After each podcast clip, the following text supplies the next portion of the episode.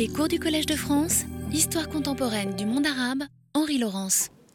Bien, je vous remercie d'avoir affronté le froid pour arriver jusqu'ici pour les deux dernières séances de l'année, année universitaire 100 ans.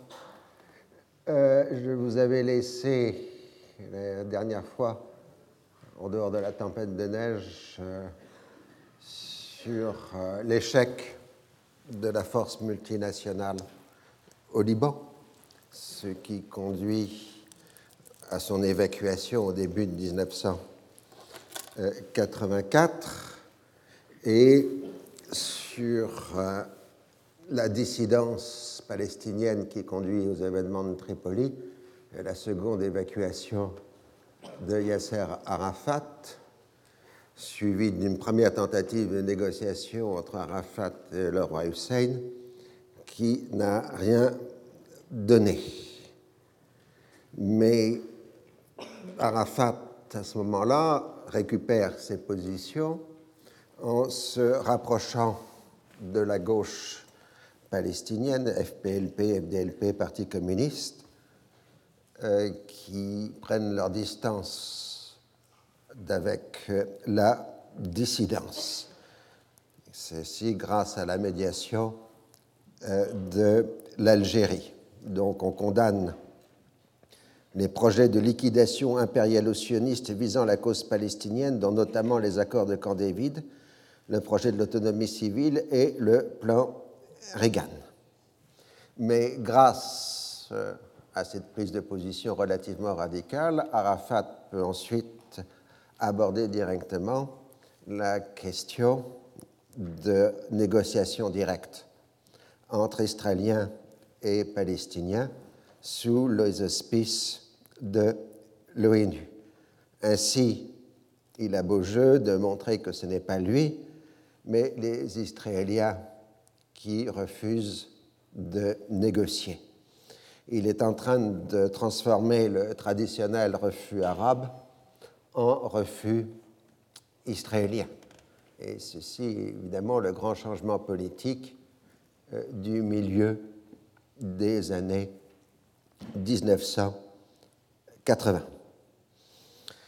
Le 27 juin 1984, après une réunion à Aden, le Fatah arrive ainsi à un accord avec les organisations de la gauche palestinienne, toujours sur un ton relativement radical, mais le gain essentiel pour Arafat, c'est qu'il a maintenant les moyens de réunir un nouveau congrès national palestinien et donc de démontrer sa légitimité. Alors, parallèlement, le gouvernement israélien d'Isaac Shamir perd sa majorité à la Knesset le 22 mars d'où la décision de procéder à des élections anticipées fixées au 23 juillet. Comme il se doit, les partis politiques israéliens doivent désigner leur tête de file, puisque c'est un scrutin de liste. Et euh, du côté de la droite, Shamir l'emporte sur Ariel Sharon avec 56% des mandats contre 42%, mais ces 42% montrent l'importance quand même de la popularité de Sharon dans les milieux du Likoud. Dans le mouvement travailliste, euh, Rabin passe un accord avec Pérez. Il ne se pose pas en compétiteur de Shimon Pérez et en échange, euh, Pérez s'engage à lui confier le ministère de la Défense au cas où les travaillistes reviendraient au pouvoir. Donc Pérez est la tête de file euh, de mouvement de la gauche. La proximité des élections israéliennes et américaines et la perte de crédibilité américaine dans la région interdisent de toute façon toute perspective immédiate d'évolution politique. Sagement, le 18 mai, Donald Rumsfeld a mis fin à sa mission d'émissaire présidentiel pour le Moyen-Orient et on ne trouve pas nécessaire de lui désigner un successeurs. Dans les territoires occupés, c'est évidemment Moshe Arens en tant que ministre de la Défense qui en a la charge. Euh, bien que courtois et civilisé, Arens, par rapport à Ariel Sharon évidemment, Arens est en fait aussi radical que son prédécesseur. Dans son discours, euh, les territoires ont été libérés et appartiennent à Israël, qui pour l'instant les administre avant d'y exercer la pleine souveraineté. À long terme, les habitants deviendront des citoyens d'Israël ou des résidents étrangers disposant de la citoyenneté d'un autre pays arabe. Les Juifs ont le droit de s'y installer à condition de respecter les lois d'Israël, qui est un État démocratique appartenant pleinement à l'Occident et défendant ses valeurs. Les terroristes interdisent aux modérés arabes de s'exprimer, aussi tant que ces conditions demeurent, il est impensable de procéder à des élections. Tout en faisant des références formelles aux accords de Camp David, contre lesquels il avait voté, Arens ne veut pas d'une quelconque autonomie palestinienne, même menée par des collaborateurs euh, d'Israël. De façon générale, de toute façon, Arens est surtout accaparé par le dossier libanais et laisse euh, ses militaires administrer les territoires. On a donc dans cette période euh, la réduction des compétences de l'administration civile désignée par Sharon et un retour des compétences aux militaires qui gèrent le, les territoires. Et les ligues de village euh, qui perdent leur soutien euh, du côté israélien euh, voient leur influence euh, décliner rapidement. Qu'on soit pro-jordanien ou pro-LP dans les territoires, l'urgence est ressentie face au progrès de la colonisation israélienne et donc les représentants des territoires euh, pousse absolument à la reprise du processus euh, de paix. Ainsi, une délégation de 31 notables se rend à Amman le 29 février 1984 et rencontre Arafat pour le pousser à négocier avec Israël. Arafat leur répond qu'il est prêt à reconnaître la résolution 242 si Israël s'engage à se retirer sur les lignes du 4 juin 67, mais qu'il refuse de laisser le roi Hussein négocier au nom des Palestiniens. Les Israéliens ont laissé passer cette affaire probablement par inadvertance et dans la foulée de l'événement, ils interdisent tout nouveau contact entre les notables de Cisjordanie et les représentants de l'ONP. Durant cette même période, l'interdiction des financements arabes extérieurs conduit à une réduction drastique des investissements dans la région et du développement des infrastructures, puisque l'administration israélienne se contente d'assurer le maintien de l'ordre. Des savants calculs ont montré que la pression fiscale israélienne sur les territoires est plus élevée qu'en Israël même, et que du point de vue de l'économie israélienne, l'administration est bénéficiaire sur le plan euh, financier. Le gouvernement israélien s'oppose même à des financements externes européens ou américains. Dans la même période, toujours, comme on l'avait signalé la dernière fois, nous avons le contre-choc pétrolier et le contre-choc pétrolier, évidemment, se traduit par une diminution des transferts financiers venus des émigrés dans euh, le Golfe. En conséquence, le niveau de vie des territoires commence à baisser au milieu des années 1980, ce qui introduit une dépendance accrue envers le marché du travail israélien. Alors la violence est monté maintenant à un niveau assez élevé dans les territoires.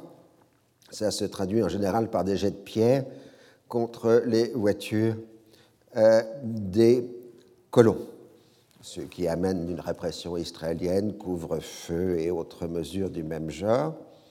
Les fermetures d'écoles et d'universités ne font que radicaliser la jeunesse. Par ailleurs, les Israéliens harcèlent systématiquement les institutions culturelles, puisque dans cette région du monde, la culture ne peut que renvoyer au nationalisme. Une attaque de Palestiniens venus du Liban le 2 avril 1984 à Jérusalem fait 47 blessés et un mort israélien. L'un des Fédayines est tué et deux autres appréhendés. L'opération est revendiquée par le FDLP d'un côté, par un Modinal de l'autre et par Arafat en troisième, comme vengeance pour Sabra et Shatila.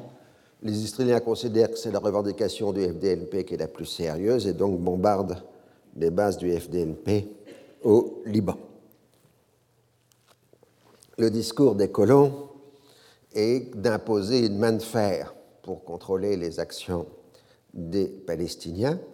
Si l'armée ne n'est pas capable, ils sont prêts eux-mêmes à exercer le maintien de l'ordre dans les territoires.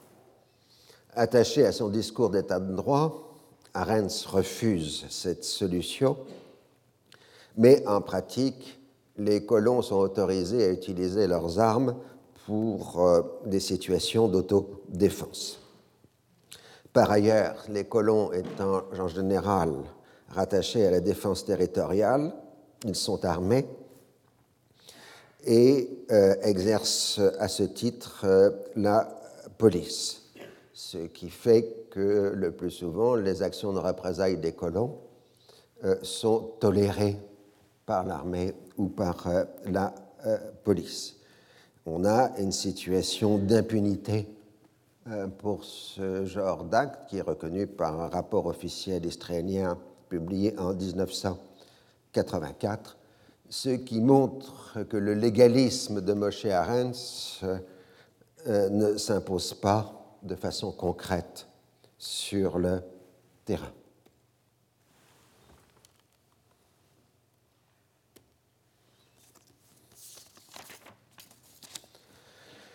Une série d'affaires au-delà des affrontements quotidiens le démontre. Le 12 avril 1984, quatre Palestiniens détournent un autobus sur la bande de Gaza. Le véhicule est immobilisé et les preneurs d'otages exigent la libération de 500 prisonniers palestiniens. Dans la nuit, une unité d'élite israélienne prend d'assaut l'autobus. Deux soldats palestiniens et un soldat israélien sont tués. Les deux Palestiniens rescapés sont passés à tabac puis achevés à coups de pierre sous ordre du, commandant de Shin Bet, c'est-à-dire du service de sécurité israélien. Ce n'est pas la première fois que ce genre de choses se produit, mais des journalistes israéliens ont été témoins du fait que les deux hommes n'étaient pas morts lors de l'attaque et qu'ils ont été faits prisonniers, contrairement à la version officielle des militaires israéliens. L'information est censurée euh, par l'armée. On a à ce moment-là le circuit habituel. Les journalistes israéliens font passer l'information à la presse étrangère qui la publie. Donc ensuite, les Israéliens peuvent en faire état. Et comme on montre la photo des gens vivants au moment de leur capture, euh, la, preuve est faite. Euh, Arends est obligé de mettre sur pied une commission d'enquête alors que dans son discours, il avait dit plusieurs reprises avant les événements que les terroristes doivent savoir qu'aucun d'entre eux ne sortira vivant d'acte. Alors, euh, parallèlement, le Shin Bet a enfin réussi à démanteler l'organisation clandestine de colons qui menait des attentats contre les élus palestiniens, la population arabe et les lieux de culte chrétiens et musulmans le 27 avril 1984, Ils sont arrêtés en flagrant délit d'avoir posé des explosifs dans six autobus arabes afin de provoquer le plus grand nombre possible de victimes. Ils ne manifestent aucun remords et se proclament être des combattants de la liberté et des patriotes israéliens dans la ligne de combat d'un Begin ou d'un Shamir dans les années 1940. Leur aspiration est nationaliste religieuse et leurs actes ont eu l'approbation préalable de rabbins. La police ne réussira pas ou ne cherchera pas à déterminer lesquels. Dans l'ensemble, les juges se montreront indulgents et les peines prononcées seront bien plus légères que celles infligées à des Arabes pour des actes équivalents. Shamir déclara que ce sont d'excellentes personnes qui ont commis seulement des erreurs. La plupart des condamnés seront graciés les années suivantes. Les condamnations à des peines de prison à perpétuité seront réduites à six ans dans le côté effectif des choses. Autre euh, parallèle plus intéressant pour l'avenir aussi, c'est le 15 juin une perquisition de l'armée israélienne au domicile du cher Yassine euh, dans, une mosquée à Gaza. Les militaires israéliens y trouvent quelques dizaines d'armes d'assaut. On devine que les frères musulmans ont commencé à s'organiser en cellules secrètes. Le cher Yassine est condamné à 13 ans de prison et ces hommes reçoivent des peines allant de 12 à 9 ans de détention. Pour leur défense, ils ont expliqué qu'ils avaient acquis des armes pour assurer leur protection, le cas échéant, contre les militants du Fatah et de la gauche palestinienne. Les peines sont considérées comme légères du fait que les armes n'ont pas servi et d'ailleurs les militants du frère musulman et le cher Yassine lui-même seront assez rapidement euh, libérés, car les Israéliens considèrent encore à cette époque les frères musulmans, donc la matrice du Hamas d'aujourd'hui, euh, est plutôt utile, sont plutôt utiles face aux nationalistes palestiniens. Alors la campagne électorale israélienne semble indiquer que les travaillistes vont revenir au pouvoir vu la situation économique désastreuse du pays. L'inflation est maintenant à un rythme annuel dépassant les 400%. Et la guerre du Liban est un échec patent. Et les premiers sondages euh, confirment euh, ces sentiments. Au Liban, les fonctionnaires israéliens du bureau de liaison israélo-libanais ont été capturés le 1er mai par euh, des soldats syriens. Ils auraient passé par inadvertance en secteur syrien en faisant du euh, tourisme.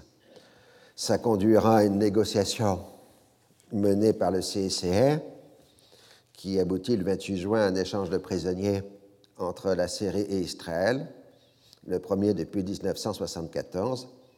291 prisonniers de guerre syriens, dont 23 officiers et 23 civils du Golan qui avaient tenté de réintégrer leur foyer, sont échangés contre six prisonniers israéliens, les trois faits en 1982 et trois dans l'affaire de 84.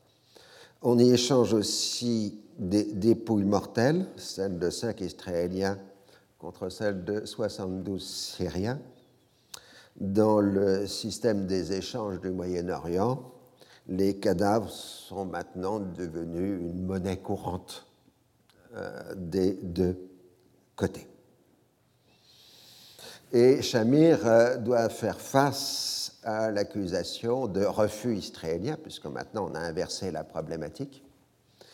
Et il doit reconnaître le 6 mai 84 si nous négligeons toute la rhétorique qui émane des capitales arabes, j'ai la conviction que lentement mais sûrement les pays arabes commencent à admettre l'idée d'un arrangement et d'une coexistence avec Israël. La question à l'ordre du jour est de savoir quel moyen sera utilisé dans cet objectif. Je suis certain qu'ils opteront dorénavant pour une confrontation politique avec nous. C'est certainement de loin préférable à la confrontation militaire. Mon impression est qu'il y a désormais un progrès. Mais le consensus de la classe dirigeante israélienne de droite comme de gauche est qu'il n'est pas question de négocier avec l'OLP. Les propositions d'Arafat sont vues comme des exercices de pure propagande. En ce qui concerne la Syrie, la priorité est donnée au dossier libanais. Les travaillistes affirment qu'ils trouveront des interlocuteurs palestiniens n'appartenant pas à l'OLP grâce aux bons offices de l'Égypte et de la Jordanie, ce qui correspond largement à prendre ce désir pour des réalités. Les ouvertures israéliennes du côté de Damas reçoivent une réponse ferme d'Arafat el-Assad. Le retrait israélien du Liban doit aller jusqu'à la frontière internationale. Ce sera ensuite au gouvernement légal libanais d'assurer qu'il n'y a pas d'acte hostile à partir de territoire libanais contre Israël. Le statut de l'armée syrienne au Liban est du domaine des compétences exclusives des gouvernements libanais et syriens, donc il n'a pas à être conditionné au retrait israélien. La réponse de Moshe Arens est qu'Israël ne se retirera pas du Liban avant que les Libanais du Sud ne coopèrent dans la prévention des attaques aussi longtemps qu'il y aura des attaques au Liban, dit-il, nous ne nous retirerons pas.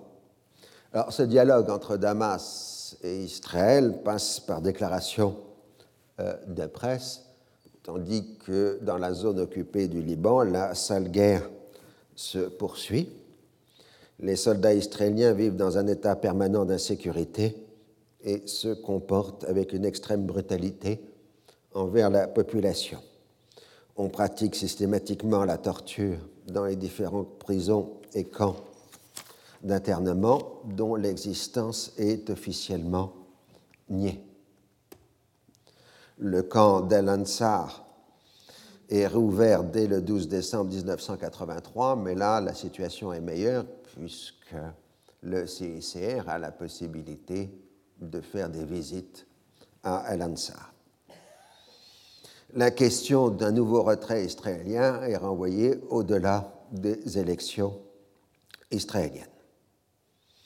Et le gouvernement libanais, nous le verrons parallèlement, ferme le bureau de liaison avec Israël, ce qui amène en réplique pour les Israéliens de rendre plus difficile le contact, les passages entre la zone occupée et le reste du Liban. L'affaire du 12 avril, l'exécution des deux terroristes arabes, fait éruption dans la campagne électorale. Outre la question de principe, il s'agit d'une violation d'une règle de conduite pragmatique. Ne pas tuer des prisonniers est une incitation à se rendre pour des affaires similaires et il y a un risque de représailles sur des soldats israéliens. Les travaillistes ne réussissent pas à maintenir leur avantage de départ dans la compétition électorale. Pérez ne veut pas effrayer les électeurs et reste vague sur l'indispensable austérité destinée à briser l'inflation. Ses projets sur le Liban et les territoires occupés n'apparaissent que comme des atténuations de ceux de la majorité sortante. Le débat interne israélien se pose plus sur la question du rôle des religieux dans la société israélienne, et la droite est mieux placée que la gauche euh, du point de vue des religieux, la gauche ne voulant pas apparaître comme euh, des acteurs d'une lutte laïque anti-religieuse.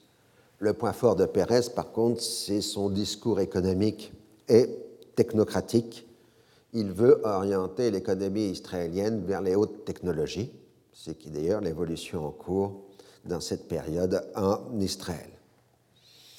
La tonalité essentielle du discours de Shamir est la défense de l'intégrité de la terre d'Israël que les socialistes seraient prêts à brader. Son point fort est la défense des intérêts des juifs originaires des pays arabes que les socialistes ont trop longtemps euh, méprisés.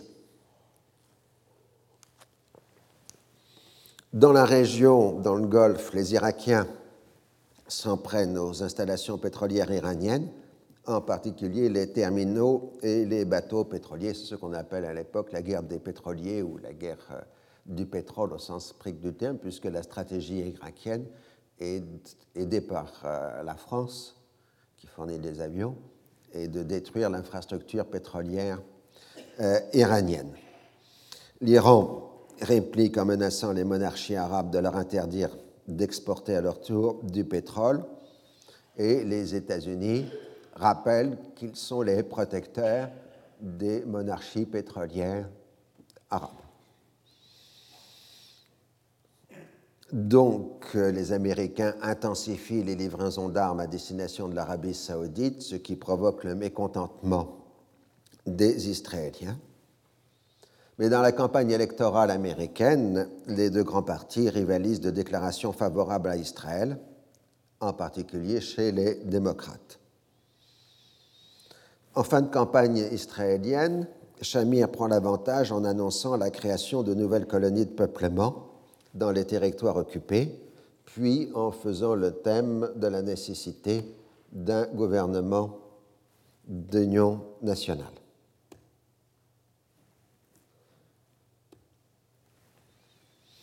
Pérez croit pouvoir l'emporter grâce au premier débat télévisé d'histoire d'Israël, mais Shamir réussit à donner une impression rassurante de solidité.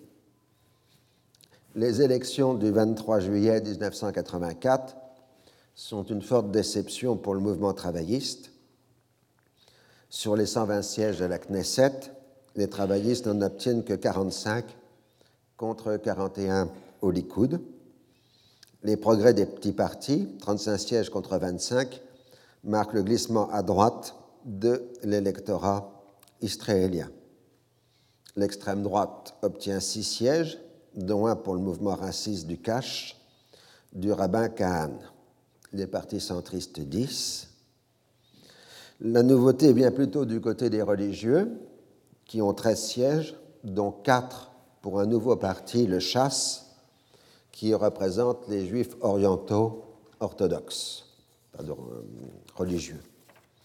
Les six sièges des partis dits progressistes représentent essentiellement l'électorat arabe.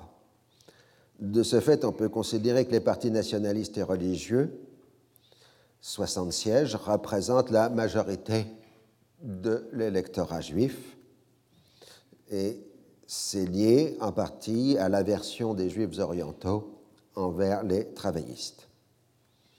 Shimon Peres tente de former une coalition gouvernementale avec les petits partis, mais se heurte aux revendications radicales des partis religieux, donc il doit accepter la formule de l'Union nationale, mais il est difficile de s'entendre sur la question des colonies et d'un accord avec la Jordanie. En revanche, le principe d'un retrait définitif du Liban est accepté. On arrive finalement à un accord de gouvernement le 31 août pour une durée de 50 mois. Les 25 premiers mois, Pérez sera Premier ministre et Chamir ministre des Affaires étrangères, puis les 25 mois suivants, ils échangeront leurs fonctions. Donc, euh, Chamir deviendra Premier ministre et Pérez ministre des Affaires étrangères, ce qu'on appelle la rotation.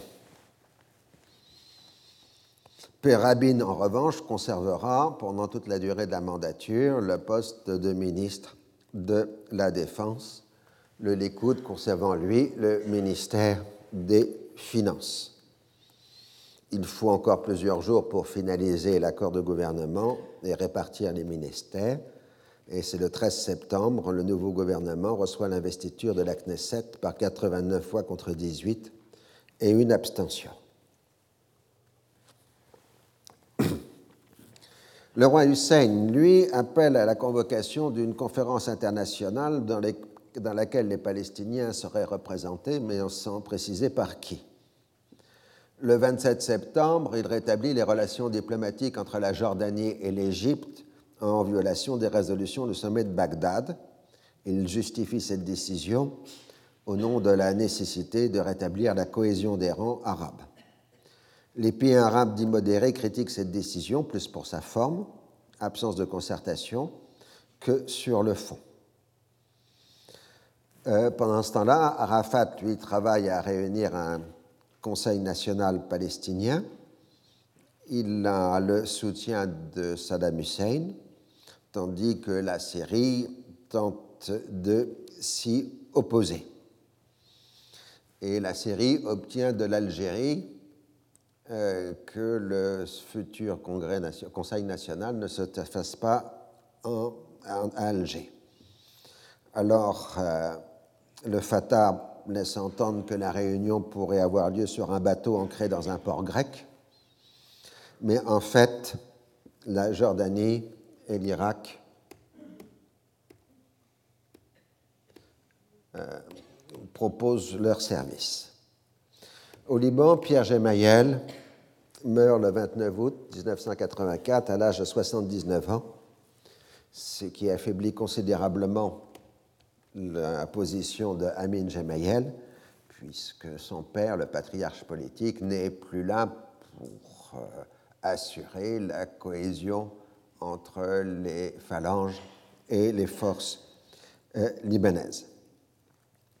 La Syrie est d'autant plus l'arbitre du jeu politique que les coalitions à l'est comme à l'ouest sont particulièrement instables les milices d'un même camp n'hésitant pas à s'affronter par les armes pour le contrôle d'un territoire ou d'une ressource. La stratégie syrienne est d'essayer de reconstituer l'État libanais à son profit en mettant Amin Gemayel sous sa tutelle et en imposant la fameuse réforme constitutionnelle dont on parle depuis 1975. La réunification du pays passerait par l'établissement successif d'arrangements de sécurité où l'armée libanaise de Michel Aoun jouerait le rôle de force d'interposition. Mais les Syriens se heurtent à leur tour aux forces de destruction qu'ils ont déchaînées contre les Israéliens et les Américains. Jumblat et Be'eri se montrent hostiles à toute restauration de ce qu'on appelle le maronitisme politique et ne veulent pas entendre d'un retour de l'autorité de l'État dans les régions qu'ils contrôlent. De surcroît, la monnaie libanaise, stable depuis le début de la guerre civile, est maintenant entrée dans un processus de dépréciation continue, euh, faisant disparaître l'épargne d'une bonne partie de la population. L'absence de gouvernement réel est l'un des facteurs de cette dévaluation continue, mais on l'attribue aussi au départ des Palestiniens de l'OLP qui, qui géraient des sommes importantes. Au-delà, évidemment, c'est aussi une des conséquences du contre-choc pétrolier, avec une diminution des apports financiers euh, venant des pays euh, du Golfe. Pays du Golfe dont les ressources financières sont de plus accaparées par la guerre Irak-Iran.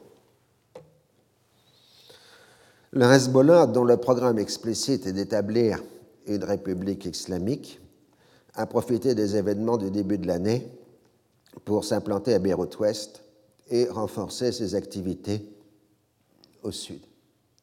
Pour avoir le schéma, si vous voulez, on peut considérer que le noyau historique de Hezbollah était plutôt dans la Beka, dans la région de Baalbek, euh, et puis ils ont glissé sur Beyrouth. Et maintenant, ils commencent leur descente euh, vers le Liban sud. La relation entre le Hezbollah et la Syrie est très complexe. D'abord, il faut rappeler que le Hezbollah est un mouvement à ce moment-là totalement clandestin. Ça intègre à la fois la scène politique libanaise et les relations entre la Syrie et l'Iran. Damas encourage le Hezbollah, partenaire efficace, à lutter contre Israël, mais s'oppose à la contestation de l'État libanais euh, par le parti euh, de Dieu. L'allié privilégié de Damas, c'est Amal de Nabi euh, qui s'inscrit pleinement dans le projet d'hégémonie syrienne. On voit cette division entre Hamal et Hezbollah très clairement dans les premiers dossiers d'otages occidentaux au Liban.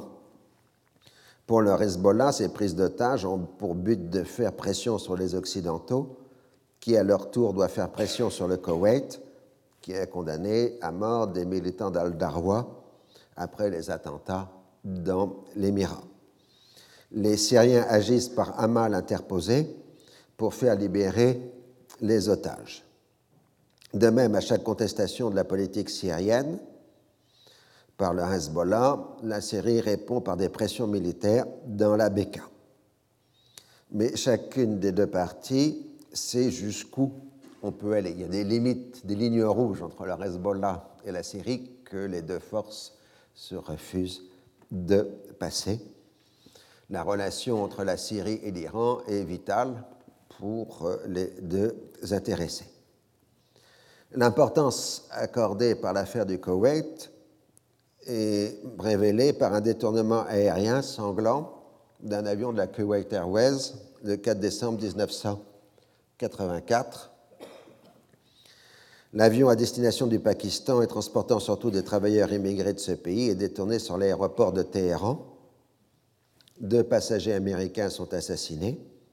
On exige la libération des militants islamistes arrêtés au Koweït mais l'Émirat se montre ferme.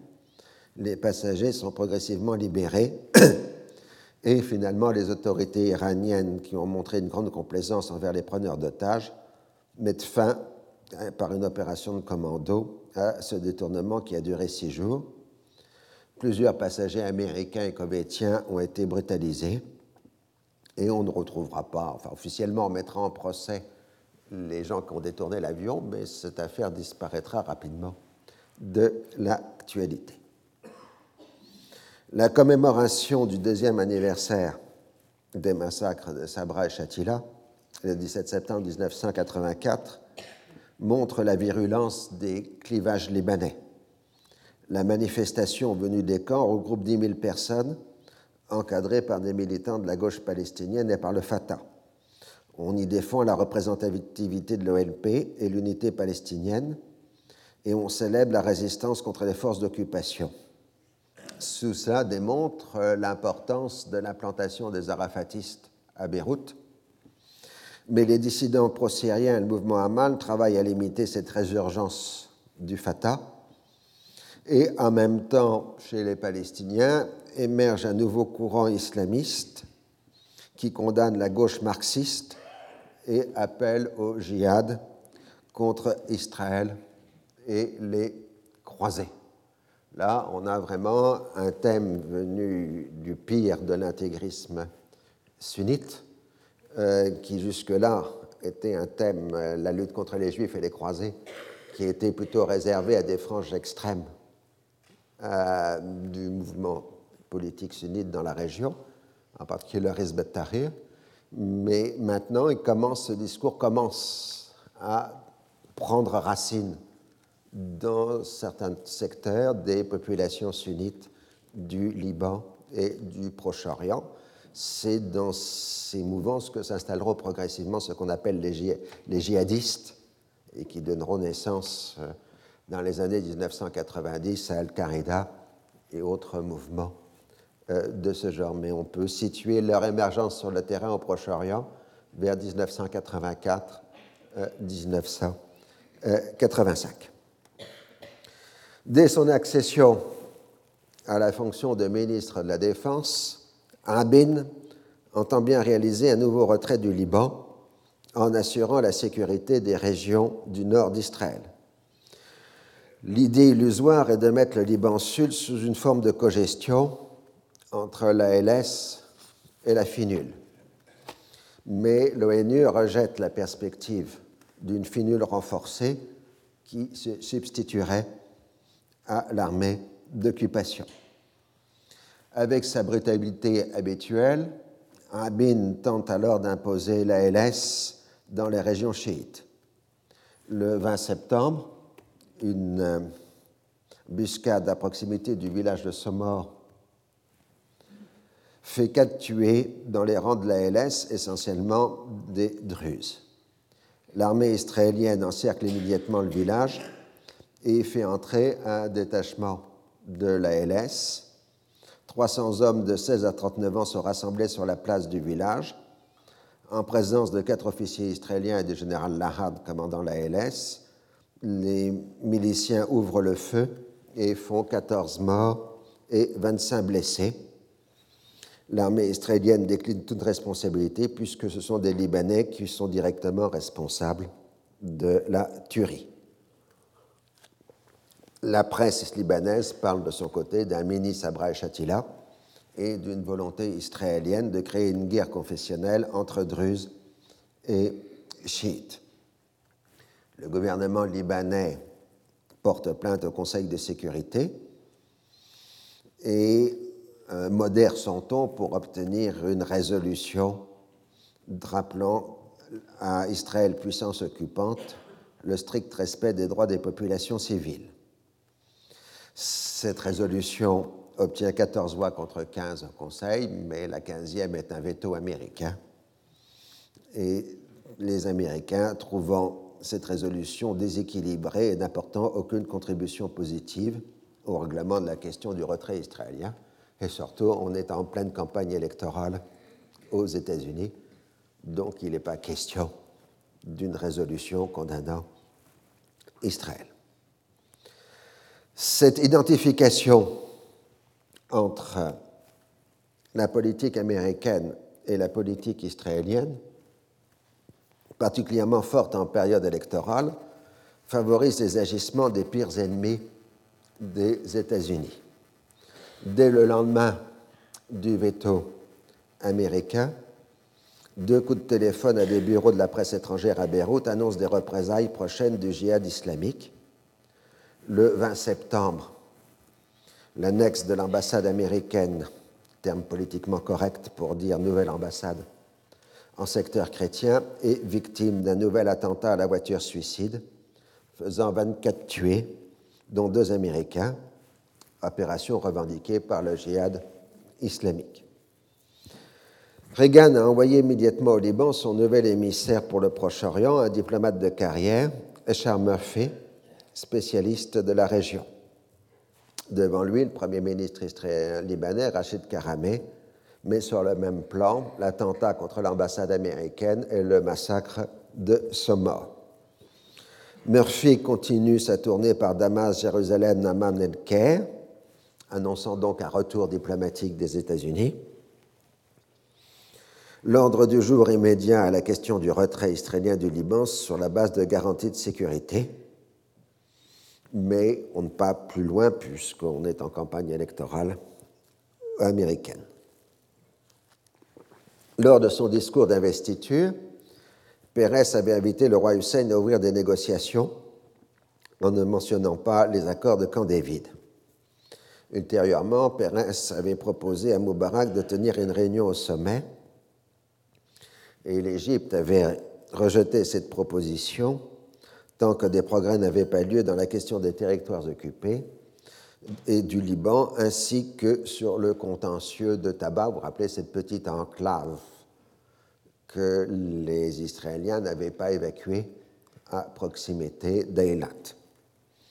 Dans le dernier dossier, celui de Tabac, l'Égypte demande que l'on passe le plus tôt possible à la phase de l'arbitrage international prévu en cas de désaccord par le traité de paix.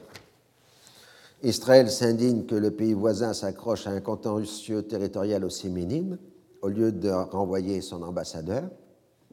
Mais on peut rétorquer que si le contentieux est minime, on ne comprend pas pourquoi les Israéliens y apportent autant d'importance.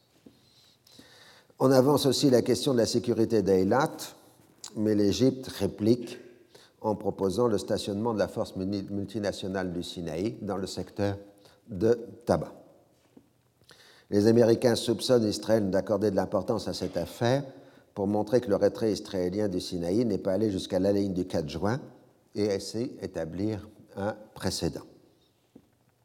Le gouvernement Pérez doit accepter la reprise le 23 janvier 1985 de pourparlers désignés comme techniques, c'est-à-dire ne portant pas sur la question de souveraineté, entre Égyptiens et Israéliens.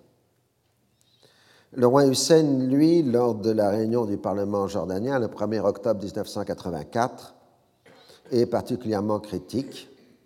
L'appel du Premier ministre israélien est un subterfuge, une tromperie. la composition du gouvernement israélien ne permet pas de prendre au sérieux les propositions de Pérez. Il n'est pas question d'abandonner un iota de la Cisjordanie et de la bande de Gaza. La solution, c'est la conférence internationale où toutes les parties seraient représentées. Pérez, furieux, lui répond immédiatement Il n'est pas question d'accepter de conditions préalables, c'est-à-dire le retrait sur les lignes du 4 juin. Sa ligne est bien dans la continuité de la politique suivie depuis juin 1967, la paix contre la paix, et non les territoires contre la paix. Le 6 novembre, Reagan remporte une victoire électorale écrasante avec 49 États sur 50, 525 mandats électoraux contre 10 et 59% des suffrages populaires. C'est un véritable raz-de-marée en faveur de l'administration Reagan.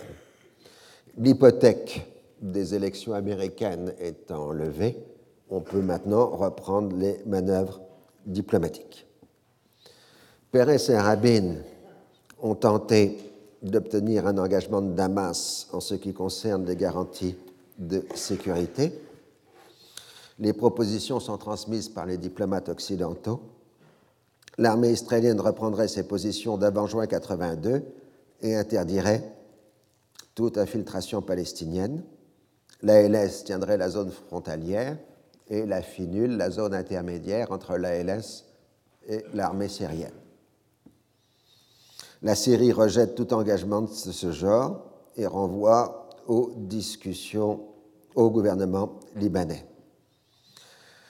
On obtient quand même la reprise de négociations techniques entre Israéliens et Libanais à Nakura, au siège de l'ONU. Pour le Liban, cette conversation, ces conversations ont lieu dans le cadre de l'accord d'armistice de 1949, ce que rejette Israël qui le tient pour caduque. Ces réunions ont été évidemment acceptées par la Syrie et par Amal.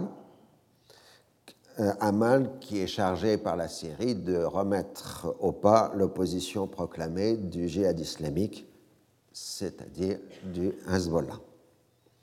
14 séances ont lieu entre le 8 novembre 1984 et le 24 janvier 1985. C'est l'habituel dialogue de sourds. Le Liban s'en tient aux résolutions de l'ONU qui spécifient un retrait complet des Israéliens et l'établissement de la FINUL sur la frontière en liaison avec l'armée libanaise. Israël refuse toute présence de l'armée libanaise au Liban Sud, la frontière étant confiée à l'ALS, qui serait formellement rattachée à l'armée libanaise. On parle aussi d'une finule élargie, mais là encore, euh, l'expérience de la force multinationale laisse douter que des pays puissent accepter de renforcer euh, la finule après la catastrophe de Beyrouth en 1983. Le 10 novembre, le Fatah annonce la convocation du 17e Conseil national palestinien pour le 22 novembre à Amman. Le choix de la Jordanie marque la détermination de renforcer la coopération entre l'OLP et le royaume hachémite dans le cadre d'un regroupement politique comprenant l'Égypte et, dans une moindre mesure, l'Irak. Le 26 novembre, les États-Unis rétablissent leurs relations diplomatiques avec l'Irak, ce qui est un pas euh, dans ce sens. Et c'est aussi le résultat d'ailleurs des négociations menées par Donald Rumsfeld, on le verra dans une autre partie du dossier l'année prochaine, euh, dans le dossier d'Iran Gate. Mais Rumsfeld avait essayé de pousser au maximum les États-Unis du côté de Saddam Hussein, ce qu'on lui reprochera évidemment en 2003, euh, quand il était devenu l'ennemi proclamé euh, de Saddam Hussein.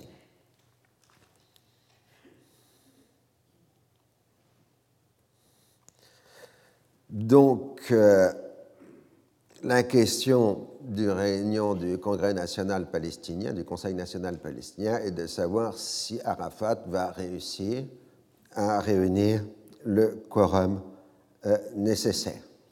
Les anti-arafatistes tentent par tous les moyens de s'y opposer de même pour les Israéliens, qui interdisent toute délégation venue des territoires occupés. En revanche, l'Arabie saoudite soutient fortement Arafat. Le 22 novembre, la victoire d'Arafat est claire, puisque le quorum des deux tiers est dépassé grâce à l'addition de représentants du Fatah et d'indépendants, ainsi qu'une dissidence organisée d'un certain nombre euh, de délégués venus d'organisations qui avaient refusé euh, d'être présents. La radio-télévision jordanienne diffuse dans les territoires occupés les débats du CNP. Arafat, dans son discours inaugural, appelle à la réunion d'une conférence internationale et s'en prend au complot israélien tendant, je cite, à frapper la résistance palestinienne avec le concours de certaines parties arabes. Il rejette les accords de Camp David et le plan Reagan. Le roi Hussein, qui prend ensuite la parole, invite l'OLP à agir de concert avec la Jordanie pour trouver un règlement à la crise du Proche-Orient fondée sur la résolution 242 et la réunion de la conférence internationale. Les débats sont vifs, aussi bien en séance plénière que dans les réunions à huis clos des commissions. Arafat, après avoir proposé sa démission, se retrouve plébiscité. Le programme politique adopté le 29 novembre marque sa victoire. Je cite. Le Congrès national palestinien décide de poursuivre ses efforts pour réaliser l'union nationale entre toutes les factions palestiniennes et préserver son indépendance de décision. Il réaffirme son attachement aux décisions des précédentes sessions du CNP, notamment celle relative à la résolution 242, qui ne considère pas la question palestinienne comme une question de peuple ou de droit, mais comme un problème de réfugiés et qui refuse nos droits nationaux. Le CNP a pris plusieurs décisions afin d'agir au niveau arabe face à l'alliance israélo-américaine. Il a décidé de poursuivre ses efforts pour développer les relations avec la Jordanie afin de mener l'action commune pour réaliser notre unique objectif, la libération de l'homme et de la terre palestinien, car nous, la Jordanie et l'OLP, sommes convaincus que nous avons une destinée commune sur les bases des résolutions du sommet arabe de Fès. Le CNP souhaite dans ce but une coopération avec les pays arabes il estime nécessaire d'œuvrer pour rectifier les relations entre l'OLP et la Syrie sur des bases claires et franches concernant la liberté de décision palestinienne sans ingérence d'une des parties dans les affaires de l'autre. Concernant les relations avec l'Égypte, le CNP a décidé d'adopter une politique prenant en compte les nouvelles données de la politique égyptienne, et ceci, d'une part, dans l'intérêt de notre peuple en Égypte et dans la bande de Gaza, et d'autre part, pour développer les relations entre les peuples égyptiens et palestinien. Donc, euh, Arafat, euh, enfin, la ligne Arafat a maintenant la légitimation euh, du Congrès, du Conseil national palestinien. Dans la foulée, Hussein se rend au Caire pour coordonner les actions avec l'Égypte, tandis que l'OLP rapatrie à Amman ses institutions implantées en Syrie le groupe Abu Nidal entame une campagne d'attentats contre des diplomates jordaniens et des cadres de l'OLP, certainement commandités ces attentats par la Syrie. Ainsi, Fad Kawasme, maire expulsé d'Hébron, devenu membre du comité exécutif de l'OLP, chargé des territoires occupés, est assassiné le 29 décembre 1984. Arafat accuse le sionisme arabe représenté par les dirigeants de Damas. et que le sionisme va pouvoir être utilisé maintenant à toutes les sauces euh, dans la région. Assad répond en critiquant les comploteurs arabes, les capitulaires et les défaitistes qui cherchent à liquider la cause palestinienne en attirant les Arabes vers la politique de Camp David.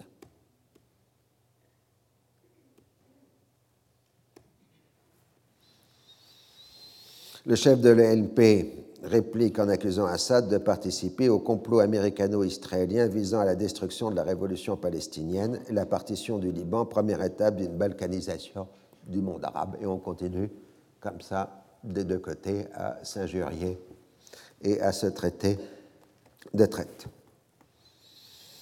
Israël refuse l'enterrement de Kawasme dans sa ville natale, exigeant au préalable la restitution de dépouilles de huit soldats israéliens disparus au Liban.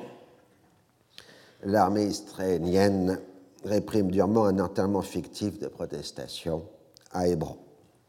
Ce qui sera plus important pour l'avenir, c'est qu'Arafat désigne Abu Jihad comme successeur de Kawasme pour le département des territoires occupés et c'est à partir de cette date, sous l'impulsion d'Abu Jihad, qui est un vrai organisateur, que la Fatah euh, est en train de se réorganiser et de se réimplanter systématiquement dans les territoires, en particulier dans la bande de Gaza, en particulier en jouant sur la jeunesse palestinienne avec le développement du mouvement des faucons euh, du Fatah.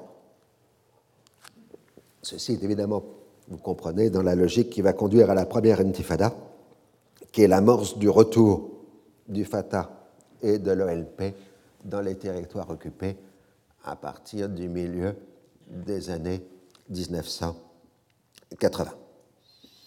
En liaison avec l'Arabie saoudite et l'Égypte, Palestiniens et Jordaniens travaillent activement à la mise en place d'un texte commun qui doit à la fois préserver les positions arabes et entrer autant que possible dans les conditions américaines fixées par le plan Reagan.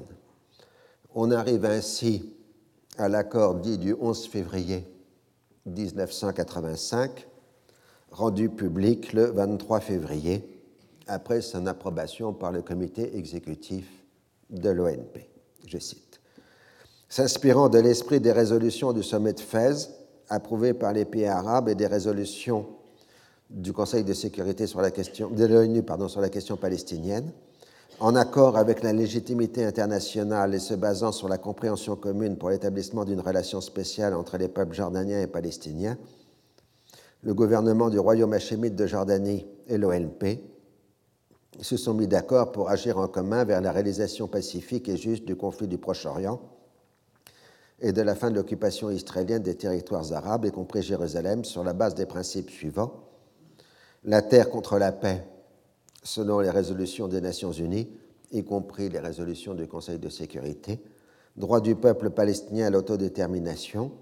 Les Palestiniens exerceront leur droit inaliénable à l'autodétermination quand Jordaniens et Palestiniens seront dans la possibilité de le faire dans le cadre d'une confédération arabe entre deux États, jordaniens et palestiniens. Solution du problème des réfugiés palestiniens selon les résolutions des Nations Unies solution de la question palestinienne sur tous ses aspects. Sur cette base, des négociations de paix auront lieu dans le cadre d'une conférence internationale à laquelle participeraient les cinq États membres du Conseil de sécurité, ainsi que toutes les parties prenantes au conflit, dont l'OLP, représentant légitime et unique du peuple palestinien, dans le cadre d'une délégation commune. Donc l'accord du 11 février définit maintenant un projet de solution sur une base d'une conférence internationale dans lequel il y aurait une délégation commune jordano-palestinienne et le principe de négociation étant les territoires contre la paix. Et euh, la question pendante est celle de l'avenir en quelque sorte, puisqu'à la fois on parle d'un État palestinien et d'une confédération jordano-palestinienne. Le roi Fad d'Arabie saoudite en visite aux États-Unis se fait immédiatement l'avocat de l'accord du 11 février. La réaction américaine, elle, est prudente. Toute volonté de réaliser un règlement pacifique du Proche-Orient constitue un pas en avant à condition qu'une telle solution soit obtenue par des négociations directes basées sur la résolution 242 du Conseil de sécurité. Si les discussions qui viennent se dérouler dans la capitale jordanienne s'inscrivent dans ce cadre, elles sont les bienvenues. On se retrouve ainsi dans la problématique traditionnelle de l'interprétation de la résolution 242, avec tous les pièges sémantiques qu'elle représente. Elle ne mentionne pas de négociation directe, la résolution 242, et le terme basé renvoie plus à son esprit supposé qu'à son contenu réel. Pour les partis arabes, l'accord comprend bien la résolution de 142, mais aussi toutes les autres du Conseil de sécurité qui définissent comme illégale la colonisation des territoires occupés et la modification du statut de Jérusalem, ainsi que les résolutions du Conseil de l'Assemblée générale qui comprennent le droit au retour des réfugiés palestiniens et le droit à l'autodétermination euh, des Palestiniens. En revanche, le discours américain reste sur la 242 sans mentionner les autres résolutions, y compris les autres résolutions du Conseil de sécurité. Donc nous venons de voir euh, l'accord du 11 février et l'offre de négociation. Donc selon le système politique régional, ensuite c'est aux partenaires américains d'enclencher sur ses propres positions.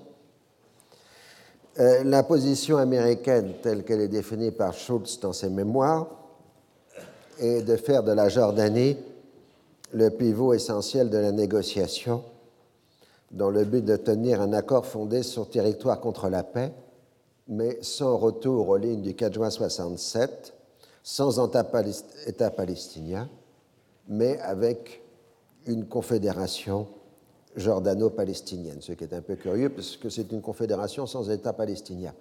Enfin bon, les politiques ont une forte imagination. La conférence internationale serait une solution acceptable, mais seulement à la fin du processus pour donner une couverture internationale à la négociation et aux résultats. Le principal est d'obtenir des Arabes qu'ils cessent de demander un règlement global détaillé à l'avance, c'est-à-dire en réalité le contenu des résolutions de l'ONU, Assemblée générale et un Conseil de sécurité et qu'ils acceptent un processus de négociation directe avec Israël fondé sur les petits pas, step by step, ne définissant pas à l'avance le résultat final, c'est-à-dire laissant ouvert au moins dans la phase de la négociation la question des frontières définitives. Richard Murphy et George Schultz ont cru comprendre des propos cryptiques du roi Hussein que c'était bien sa position, bien qu'en général, le roi Hussein ait toujours dit le contraire, en public comme en privé. Si l'ONP accepte cette logique, tant mieux, sinon on s'en passera. Selon l'expression de Schulz, le roi Hussein doit occuper le siège de conducteur, tandis qu'Arafat doit être sur le siège arrière.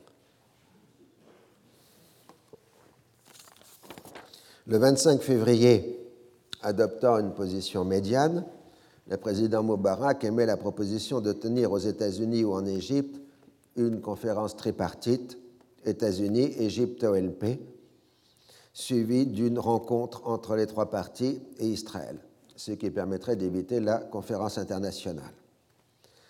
La grande force, mais aussi la grande faiblesse de Shimon Peres est son habileté rhétorique lui permettant d'apparaître comme modéré tout en se tendant aux fondamentaux de la politique israélienne depuis 1967, c'est-à-dire que sa perspective reste celle du plan Alon, comprenant l'annexion d'un tiers de la Cisjordanie et, l'annexion de Jérusalem. Cela plaît beaucoup à l'opinion publique internationale, mais inspire de la défiance dans son propre pays. Pérez a adopté une position attentiste dans l'attente euh, du développement des événements, tandis que Chamy, ministre des Affaires étrangères, rejette immédiatement l'accord du 11 février. Puis Pérez se saisit de la proposition de Moubarak pour accepter d'entamer des négociations directes avec une délégation jordano-palestinienne à condition que cette dernière ne comprenne pas des membres reconnus de l'OLP et qu'il n'y ait pas de conditions préalables. Donc condition, il n'y a pas de conditions préalables, mais les Israéliens, eux, font une condition préalable. L'OLP refuse toute autre formule que la conférence internationale, où elle aurait sa place au même titre que les autres parties. Et pour l'Égypte, l'OLP est la seule à pouvoir représenter le peuple palestinien. Bien entendu, la Syrie, les dissidents du Fatah et la gauche palestinienne déversent des torrents d'invectives contre cet accord considéré comme une reddition, une trahison et un coup de poignard contre le peuple palestinien. Pendant que Moubarak sera en Europe et aux États-Unis pour promouvoir son initiative politique, Damas organise un nouveau front du refus qui prend le nom du Front de salut national palestinien, FSNP, front composé des organisations d'obédience syrienne, des dissidents du Fatah et de l'ONP et du FPLP de George Abache, 25 mars 1985. Achar Murphy entreprend plusieurs tournées dans la région, mais se heurte à la question de la représentation palestinienne, l'OLP se refusant de se désister en faveur du roi Hussein. On discute donc d'une liste de personnalités palestiniennes définies comme indépendantes dont le choix serait avalisé par la centrale palestinienne. Des listes de noms circulent, mais sans qu'on enregistre des progrès notables. S'il n'est pas question de sanctions américaines contre Israël, destinées à modifier la ligne politique israélienne, en revanche, l'administration Reagan n'est pas prêt à accepter de soutenir une économie israélienne déliquescente. L'administration Reagan joue de l'incitation et de la pression pour conduire le gouvernement d'union nationale à une restructuration de l'économie israélienne dans un sens très libéral. Pérez mène ainsi une politique d'austérité et démantèle une large part de l'acquis social des gouvernements travaillistes précédents. Les résultats seront excellents en matière de rétablissement des comptes de l'économie israélienne, mais le mouvement travailliste israélien va y perdre une grande partie de son identité euh, politique. On a le même phénomène euh, en général en Europe dans la même période. Les programmes anti-inflation change le sens, mené par les gouvernements socialistes, change le sens des pratiques socialistes euh, traditionnelles. C'est l'esprit de l'époque, de toute façon. Alors, euh, on va passer maintenant à Israël, le second retrait du Liban et le rôle du Hezbollah. La famine en Éthiopie a impressionné l'opinion mondiale en 1984 des milliers de juifs éthiopiens, les Falachas, se sont réfugiés au Soudan. Ils sont issus d'une branche du judaïsme très ancienne et n'ont été découverts, entre guillemets, qu'au XIXe siècle par des explorateurs européens. Autrement dit, c'est une branche du judaïsme qui n'a pas de contact depuis des siècles avec euh, le tronc principal euh, du judaïsme. Tout au long de 1984, les États-Unis et Israël ont mené une opération d'évacuation vers Israël des Falachas, le régime soudanais de Nemeiri laissant faire tant que l'opération se déroule clandestinement. En janvier 1985, un journaliste de la presse juive américaine, heureux d'avoir un scoop, publie l'information en dépit des pressions exercées sur lui par l'administration Reagan. Les Palestiniens protestent et le pont aérien est arrêté le, Soudan niant toute complicité dans l'affaire. Le gouvernement Pérez s'engage à continuer par tous les moyens le sauvetage des Juifs éthiopiens. Les nouveaux arrivants en Israël se heurtent au d'adaptation dans une société moderne et au refus du judaïsme orthodoxe de les considérer comme juifs. On exige d'eux qu'ils se convertissent, ce qu'ils considèrent comme une obligation particulièrement humiliante.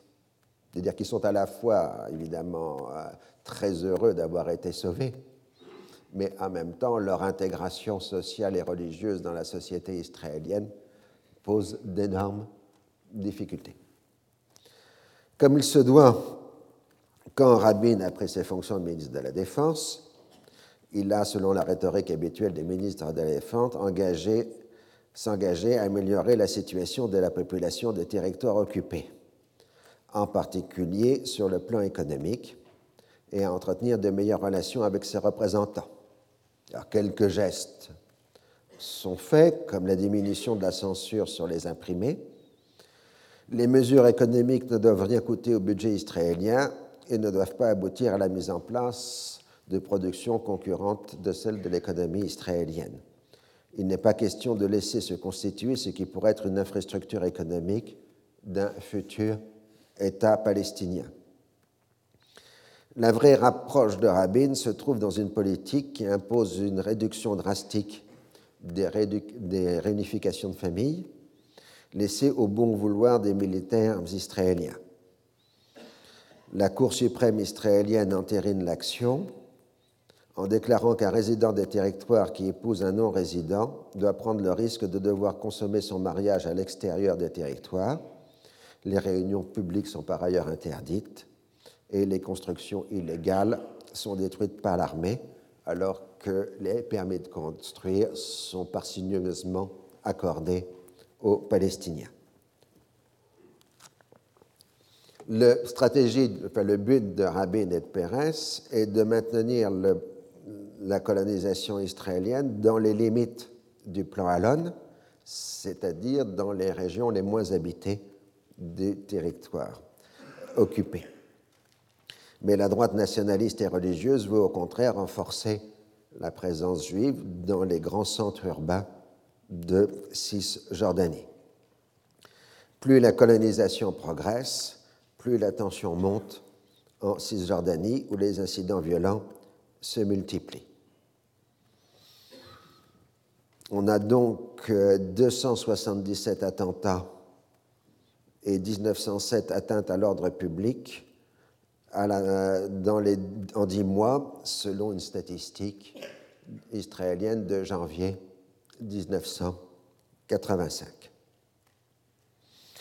Euh, Rabin accuse euh, la Jordanie de jouer un rôle dans cette intensification des violences en ayant autorisé la réimplantation de l'OLP à Amman.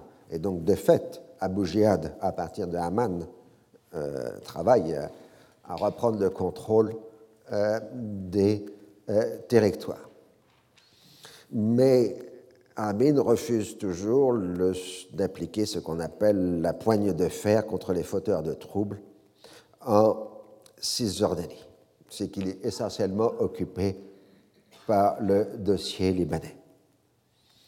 Il a parfaitement conscience d'être pris dans l'engrenage d'une guerre israélo-chiite, il le déclare publiquement, mais il lui est impossible de revenir à la situation d'avant juin 1982, d'autant plus que le Liban et les chiites exigent avant tout la suppression de l'ALS et le retour à la frontière internationale.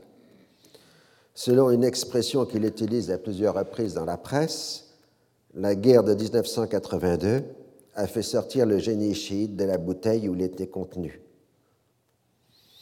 Au début de janvier 85, les pertes israéliennes depuis le 6 juin 82 s'élèvent à 605 tués et 3500 blessés. Les attaques contre l'armée et les collaborateurs s'intensifient. On arrive maintenant à un rythme d'une centaine d'attaques par mois. Dans ses déclarations publiques, Rabin se montre réaliste. La guerre a été une erreur on est en train de remplacer le terrorisme théâtral des Palestiniens par le terrorisme bien pire des chiites, mais Rabin ne semble pas vouloir comprendre pourquoi les chiites en veulent tellement aux Israéliens. Après l'échec des discussions de Nakora, Rabin prépare un plan de retrait par étapes qui est adopté par le gouvernement israélien le 14 janvier 1985 puis communiqué le 22 janvier à Nakura aux Libanais, mais sans calendrier précis. Dès la fin de janvier 1985, le retrait de la région de Saïda est amorcé par le transfert du matériel lourd plus au sud. Si Rabin refuse la politique de la poigne de fer en Cisjordanie, Il la préconise au Liban pour briser la résistance chiite. Il utilise lui-même l'expression pointe de fer, c'est donc pas quelque chose qui lui est attribué, c'est dans son propre discours. Les commandos d'élite du Sarayet Metkal sont envoyés au Liban. Avec les hommes de Shin Bet, ils ratissent en vain les campagnes et brutalisent systématiquement la population. Des exécutions sommaires sont camouflées en tentatives de fuite. La torture est pratiquée systématiquement, ainsi que la destruction de maisons. Quand des militaires français de la FINUL tentent de protéger la population, ils sont traités de pires salauds par Rabin à la Knesset le 26 février 1985, ce qui provoque une protestation diplomatique de la France. Le coordinateur israélien pour les affaires du Liban, Henri Lebrani, justifie ainsi cette politique le 24 février. Nous ne menons pas une guerre contre les chiites, mais contre des citoyens libanais responsables d'attentats anti-israéliens qui se trouvent être d'origine chiite. Comme ça se passe le plus souvent dans ce genre d'affaires, les tentatives, les tactiques de contre-insurrection facilitent l'implantation des éléments les plus radicaux, en particulier le Hezbollah, comme en témoigne le nombre croissant d'attentats suicides, mais le Parti de Dieu est loin d'en avoir le monopole. Le 16 février 1985, le Parti de Dieu rend public son premier manifeste, affirmant à la fois l'essence religieuse du mouvement et la transmutation de l'anti-impérialisme et de l'anti-américanisme en termes religieux, en termes de combat, de lutte contre le mal. Je cite, Qui sommes-nous et quelle est notre identité? Nous sommes les fils de l'Oumma, la communauté musulmane de Hezbollah, dont Dieu a rendu victorieuse l'avant-garde en Iran, où elle a réussi à rétablir les bases d'un État islamique central dans le monde. Nous obéissons aux ordres d'une seule direction sage et juste, celle du faqih, le juriste, tuteur réunissant en lui toutes les conditions requises, l'imam, l'ayatollah grandissime, Rouhallah Moussaoui Khomeini, que Dieu le garde. En vertu de ce qui précède, nous ne sommes pas au Liban un parti organisé et clos. Nous ne formons pas non plus un cadre politique étriqué. Nous sommes une main reliés aux musulmans du monde entier par le lien doctrinal et religieux solide de l'islam, dont Dieu a voulu que le message soit achevé par le sceau des prophètes Mohammed. À travers ses agents locaux, l'Amérique a tenté de faire croire au peuple que ceux qui sont venus au bout de son arrogance au Liban, qui l'ont forcé à se retirer humilié et déçu, qui ont écrasé son complot à l'encontre des opprimés dans ce pays, n'étaient qu'une poignée de terroristes fanatiques dont le seul objectif était de dynamiter les débits de boissons et de détruire les machines à sous. Nous sommes convaincus que de telles suggestions ne pourraient tromper notre Ummah, car le monde entier sait que quiconque songe à s'opposer à l'Amérique et à l'arrogance mondiale ne peut se livrer à de telles actions marginales qui le détournent de son objectif essentiel. Nous luttons contre l'abomination et nous l'attaquons à ses racines mêmes, à ses racines premières qui sont l'Amérique.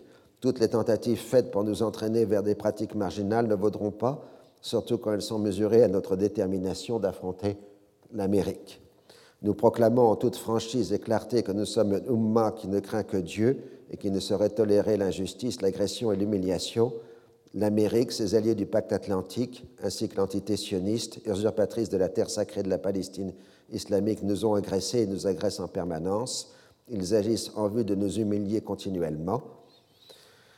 C'est pourquoi nous sommes de plus en plus en état d'alerte permanente afin de faire échec à l'agression et pour défendre notre religion, notre existence, notre dignité ils ont attaqué notre pays, détruit nos villages, égorgé nos enfants, violé nos sanctuaires et ont installé au-dessus de nos têtes des hommes qui ont commis des massacres horribles à l'encontre de notre Ummah.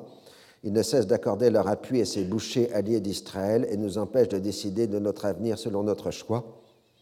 Notre peuple ne peut souffrir de tant de trahison. Il décida de s'opposer aux imams de l'infidélité, l'Amérique, la France et Israël. Il est puni une première fois le 18 avril, puis le 23 octobre 83.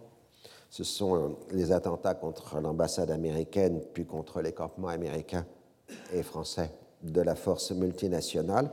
Notre peuple avait commencé une véritable guerre contre les forces d'occupation israéliennes au cours de laquelle il parvint à détruire deux de leurs quartiers généraux.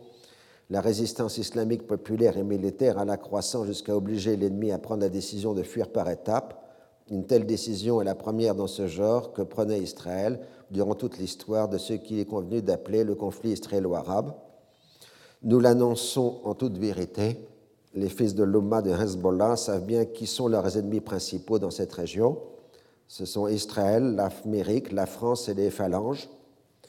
Les fils de notre Umma sont à présent en état de confrontation croissante avec eux, et ce jusqu'à la réalisation des objectifs suivants l'expulsion d'Israël définitivement du Liban comme première étape sur la voie de son anéantissement final et de la libération de Jérusalem des griffes de l'occupation, l'expulsion de l'Amérique, de la France et de leurs alliés définitivement du Liban et la cessation de toute influence de n'importe quel État colonialiste dans ce pays, la soumission des phalanges à un pouvoir juste et leur mise en jugement tous pour les crimes qu'ils ont commis envers les musulmans et les chrétiens avec l'encouragement de l'Amérique et d'Israël.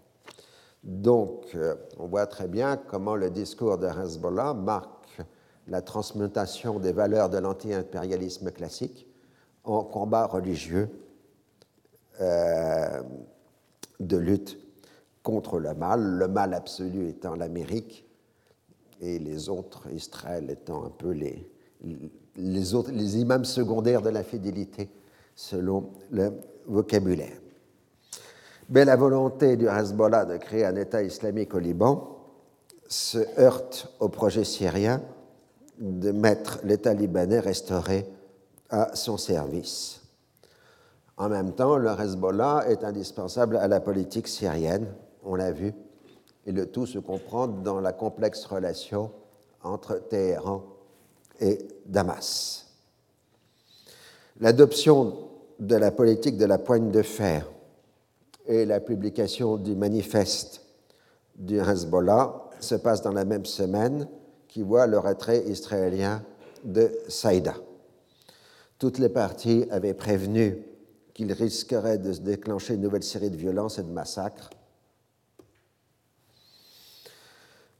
mais pour immédiatement en faire porter la responsabilité sur les autres. Le samedi 16 février, sans prévenir, l'armée israélienne évacue Saïda et ses environs, ce qui provoquera les protestations des religieux orthodoxes pour violation du sabbat. L'armée libanaise prend position dans la ville. Le 17 février, Amin Gemayel et Rachid Karamé sont acclamés par la population libérée. Le président célèbre la noble résistance nationale qui a relevé la dignité libanaise, ce qui provoque la colère d'Israël.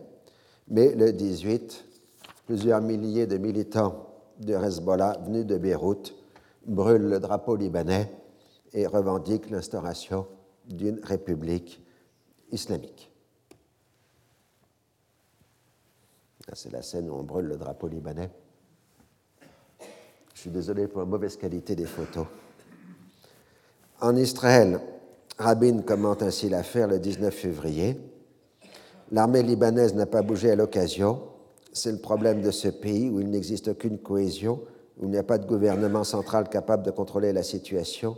C'est cela qui fait de Liban le paradis du terrorisme. Et il prône la politique de représailles. Nous n'hésiterons pas à envahir de nouveau le Liban, à pilonner le Sud si une organisation terroriste venait à prendre le pouvoir dans ce pays. Mais je ne promets pas qu'une aucune fusée Katyusha ne tombera pas sur nos points de peuplement Cependant, il ne serait de question pour nous de revenir à la situation qui prévalait avant fin juin 1982. Les grandes forces politiques libanaises, Amal, PSP et Forces libanaises, condamnent la manifestation intégriste de Saïda. La situation est relativement calme dans la ville, où l'on pourchasse les collaborateurs qui ne se sont pas enfuis avec les Israéliens. Plusieurs dizaines d'entre eux sont exécutés. À la fin février, le gouvernement libanais adresse une nouvelle plainte au Conseil de sécurité sur les exactions de l'armée israélienne. Il s'agit de faire respecter les résolutions précédentes et les conventions de Genève. Les Américains font tout pour empêcher l'adoption d'une résolution et menacent d'appliquer leur veto. Le 8 mars 1985, une voiture piégée explose à Beyrouth Ouest faisant 72 morts et 256 blessés à proximité du domicile du cher Fadlallah. Le nombre de commanditaires potentiels est considérable. Les proches des victimes mettent immédiatement en cause les Israéliens, les Américains et les forces libanaises. Selon une enquête de Bob Woodward, qui s'appuierait sur des confidences de Richard Casey, directeur de la CIA peu avant sa mort, l'opération aurait été montée en dehors de la CIA directement par Casey et le prince Bandar Ben Sultan, l'Arabie saoudite fournissant le financement. Bien évidemment, le prince Bandar a adressé un démenti formel sur sa participation et sur celle de son pays. Seul élément de consensus entre Bandar et Woodward est que l'opération aurait bien été montée par un mercenaire britannique, ancien officier des SAS. L'année suivante, euh, le Hezbollah exécutera une vingtaine de personnes jugées coupables de participation à l'attentat de Beyrouth. La colère contre le probable veto américain et l'attentat met en danger les ressortissants américains dans la région. La sixième flotte est envoyée d'urgence au large du Liban pour assurer l'évacuation. Alors que les responsables israéliens se félicitent des succès de la politique de la poigne de fer, le 10 mars, une femme conduisant une voiture piégée se fait exploser à proximité d'une colonne militaire israélienne à quelques centaines de mètres de la frontière internationale à Riam. L'action fait 12 morts et 14 blessés chez les soldats israéliens. Le lendemain, Israël lance une opération de représailles contre le village de Zrariye, faisant 24 morts selon son communiqué et 58 selon la défense civile libanaise. Rabin Mark, vous voyez une description ici, vous voyez, revanche de l'armée de défense israélienne, Jaish al-Difar al-Israéli. Donc ça, c'est une inscription laissée par les soldats israéliens sur les lieux euh, de la répression. Alors donc, euh, Rabin marque que les contraintes logistiques interdisent d'accélérer le retrait. Pour mémoire, le 11 mars, Mikhail Gorbatchev succède à Konstantin Tchernenko à la direction de l'Union soviétique, événement capital pour le devenir de l'histoire du XXe siècle. Au sein des phalanges, les éléments radicaux menés par Samir Jaja s'opposent à la politique d'Amin Gemayel d'alignement sur Damas. Le 11 mars, Jaja est exclu du parti il rallie à lui les forces libanaises dont Léobeika et prend le contrôle d'une grande partie des réduits chrétiens. Ce soulèvement chrétien, dit mouvement du 12 mars, prend le nom d'intifada. C'est donc la seconde intifada libanaise. La première était celle des chiites en janvier 84. Le 12, la résolution condamnant la politique israélienne obtient 11 voix contre 3 abstentions, les États-Unis s'étant cette fois abstenu. Le représentant israélien à l'ONU, Benjamin Netanyahu, justifie l'opération de comme un acte d'autodéfense contre des terroristes armés implantés dans le village. Et Rabin félicite l'armée pour le bon travail fait dans ce village. Dans la seconde quinzaine de mars, raids contre village chiite et ratissage se succèdent. Des centaines de personnes sont arrêtées et les maisons de suspects détruites. Le 22 mars, deux journalistes de CBS sont tués par un tir de blindé israélien. L'armée israélienne donne des versions contradictoires. Les deux journalistes étaient au milieu d'un groupe armé et se sont exposés au tir. Le blindé était à plus de 2 km et ne pouvait pas distinguer clairement sur quoi il tirait. Les témoins oculaires, dont un journaliste français, affirment que le véhicule de presse était clairement identifiable. En fait, l'armée israélienne n'a pas visé sciemment la presse internationale, elle tire de façon indiscriminée dans ses opérations au Liban Sud. Les bilans ne parlent que de terroristes tués et on adresse des excuses à CBS tout en expliquant qu'on n'avait pas intention de tuer ces journalistes. Clairement, Rabin met les points sur les i le 26 mars devant la commission de la défense à la Knesset. Nous avons clairement expliqué aux chiites que la paix doit régner des deux côtés de la frontière s'ils ne veulent pas nous voir réagir comme nous l'avons fait dans la vallée du Jourdain peu avant septembre 1970. À l'époque, Amman n'avait pas voulu comprendre nos mises en garde et la région tout entière était devenue une terre brûlée. Dans le cadre du retrait, le camp d'Ansar, situé près de Tyr, est fermé. 167 détenus sont transférés en Israël et 752 sont libérés au début d'avril. Ce transfert est contraire aux conventions de Genève. Selon le juridisme israélien, les conventions de Genève ne s'appliquent pas au Liban Sud puisque ce n'est pas un territoire occupé, puisque Israël n'a pas proclamé qu'il s'agissait d'un territoire occupé. Selon l'avis des observateurs, les prisonniers conservés doivent servir d'otages pour un nouvel échange de prisonniers. Le harcèlement permanent de l'armée israélienne se poursuit. Le 9 avril, une jeune fille de 17 ans, membre du mouvement laïque du PCNS, se fait sauter dans une voiture piégée. Vous avez sa photo là à proximité d'une patrouille israélienne faisant de tuer et de blesser. Les arafatistes tentent de revendiquer des actions de lutte armée et se font vertement tenser par la résistance libanaise qui les accuse d'usurper les exploits des autres. Le Fatah lance néanmoins des opérations par mer contre le territoire israélien, mais ces commandos sont interceptés par la marine israélienne qui leur inflige de lourdes pertes. La déliquescence libanaise se retrouve dans une série d'enlèvements au mois de mars, deux ressortissants britanniques, puis un jésuite néerlandais, puis ensuite le correspondant américain de la société de presse Terry Anderson, puis le 22 mars, deux Français, Marcel Carton et Marcel Fontaine.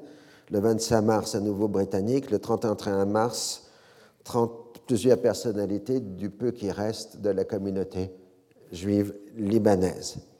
Le djihad islamique revendique la plupart des enlèvements, accusant les victimes d'être des espions et exige comme contrepartie de leur libération celle des condamnés du Koweït.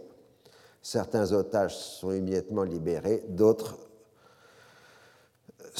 on ne retrouve d'autres que des cadavres. Pour la plus grande partie des otages, c'est le début d'une très longue détention dans des conditions absolument épouvantables.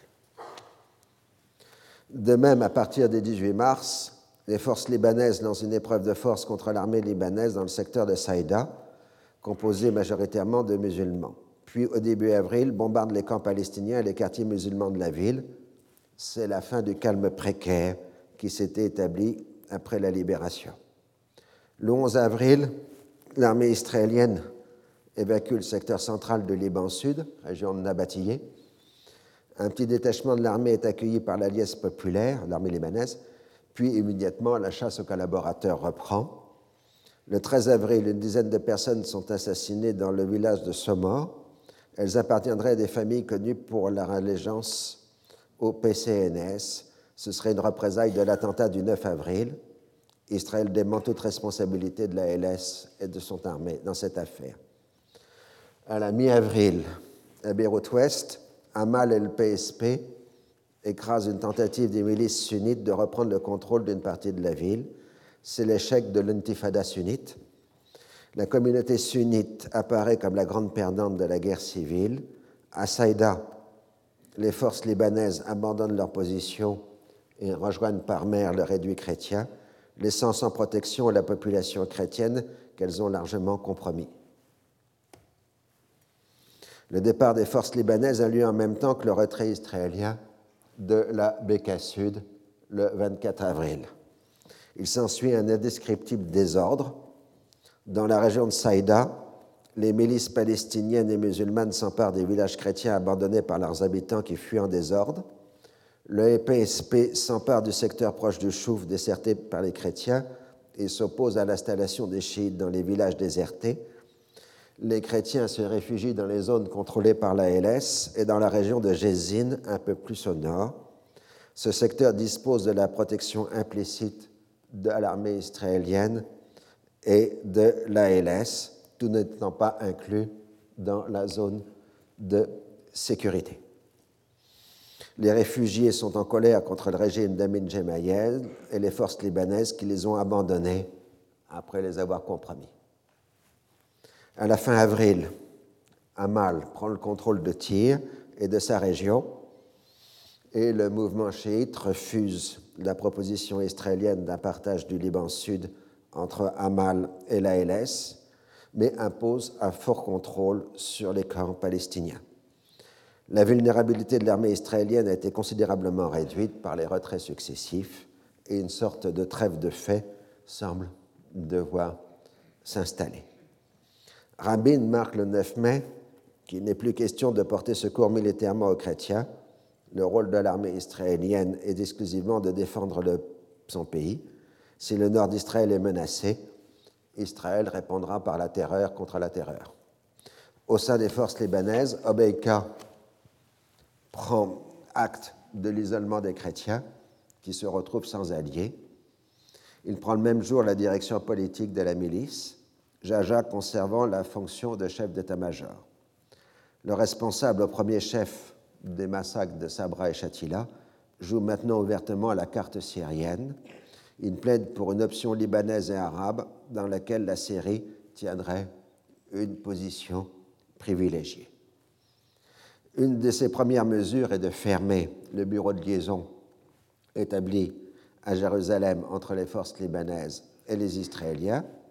Il retire aussi les, forces libanaises de Jézine et de la bande frontalière, même si les choix d'Abeika vont dans le sens de la conciliation, la violence demeure omniprésente et la population civile en paye durement le prix. Alors maintenant, on va revenir au processus diplomatique. Le 10 mai, Schulz entame une nouvelle tournée au Proche-Orient. Ses interlocuteurs israéliens rejettent toute participation de l'OLP à l'éventuelle délégation jordano-palestinienne. Il a été prévu depuis longtemps que le secrétaire d'État fasse un hommage spécial aux victimes de l'Holocauste en se rendant au Yad Vashem. La récente visite de Reagan au cimetière militaire allemand de Bitburg, où étaient enterrés des Waffen-SS, a renforcé la nécessité de cet hommage destiné à calmer la colère israélienne. Schulz déclare que l'Holocauste est la raison pour laquelle le peuple américain est pour jamais engagé à assurer la sécurité d'Israël. Nous en aurons l'engagement du plus jamais ça en nous tenant à côté de l'État d'Israël, dit-il. En Égypte, Moubarak lui propose la solution transactionnelle que la représentation palestinienne soit assurée par des membres du Conseil national palestinien. En ce qui concerne l'amélioration de ses relations avec Israël, l'Égypte la conditionne au règlement de la question de tabac, c'est-à-dire qu'on passe directement à la phase d'arbitrage. Les entretiens de roi Hussein avec les Américains dans sa visite officielle à Washington se déroulent dans une grande courtoisie ce qui donne l'impression au secrétaire d'État que le monarque est prêt à négocier directement avec les Israéliens sans participation de l'OLP. En tout état de cause, Arafat réagit et, avec le soutien des conseillers du roi, obtient la réaffirmation des engagements précédents. Dans les entretiens de Washington, entre Hussein et Reagan, on invoque une percée décisive mais la question des livraisons d'armes américaines à la Jordanie se repose. En privé, Schultz ne cache pas sa déception devant ce qu'il considère comme une reculade du roi Hussein. Si les États-Unis sont hostiles à une participation soviétique qui soutiendrait les positions extrémistes arabes, c'est-à-dire le retour aux lignes du 4 juin 67, Moscou est peu enthousiaste à l'idée d'une conférence internationale, ce qui est le message transmis aux Jordaniens et Palestiniens. Entre l'OLP et les États-Unis, c'est un dialogue de sourds.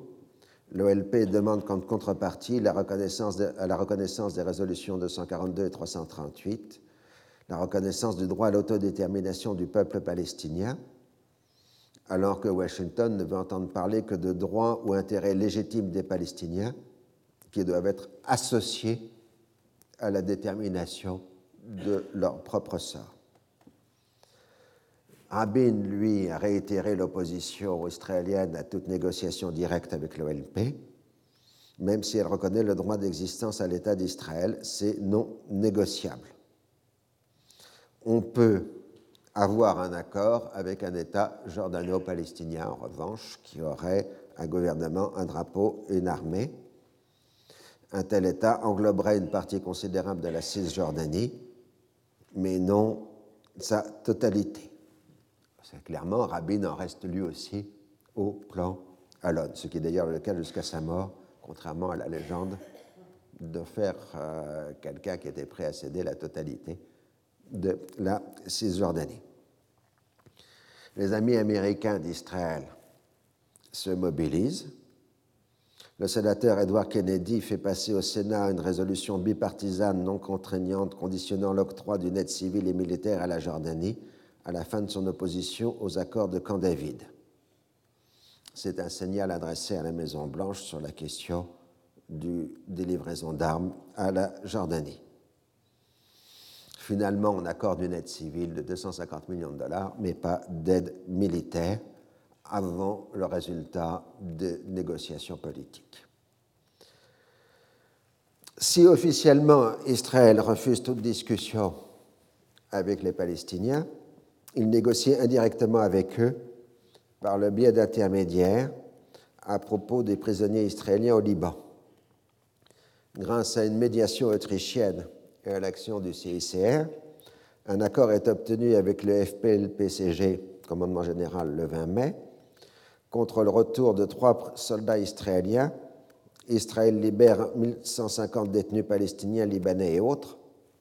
Parmi les libérés palestiniens, 167 avaient participé à des opérations ayant entraîné mort d'hommes et 148 avaient été condamnés à des peines de détention à perpétuité. Cet accord provoque l'indignation de l'extrême droite israélienne et des mouvements de colons. Le Likoud en profite pour demander la libération des extrémistes juifs coupables d'attentats anti-arabes.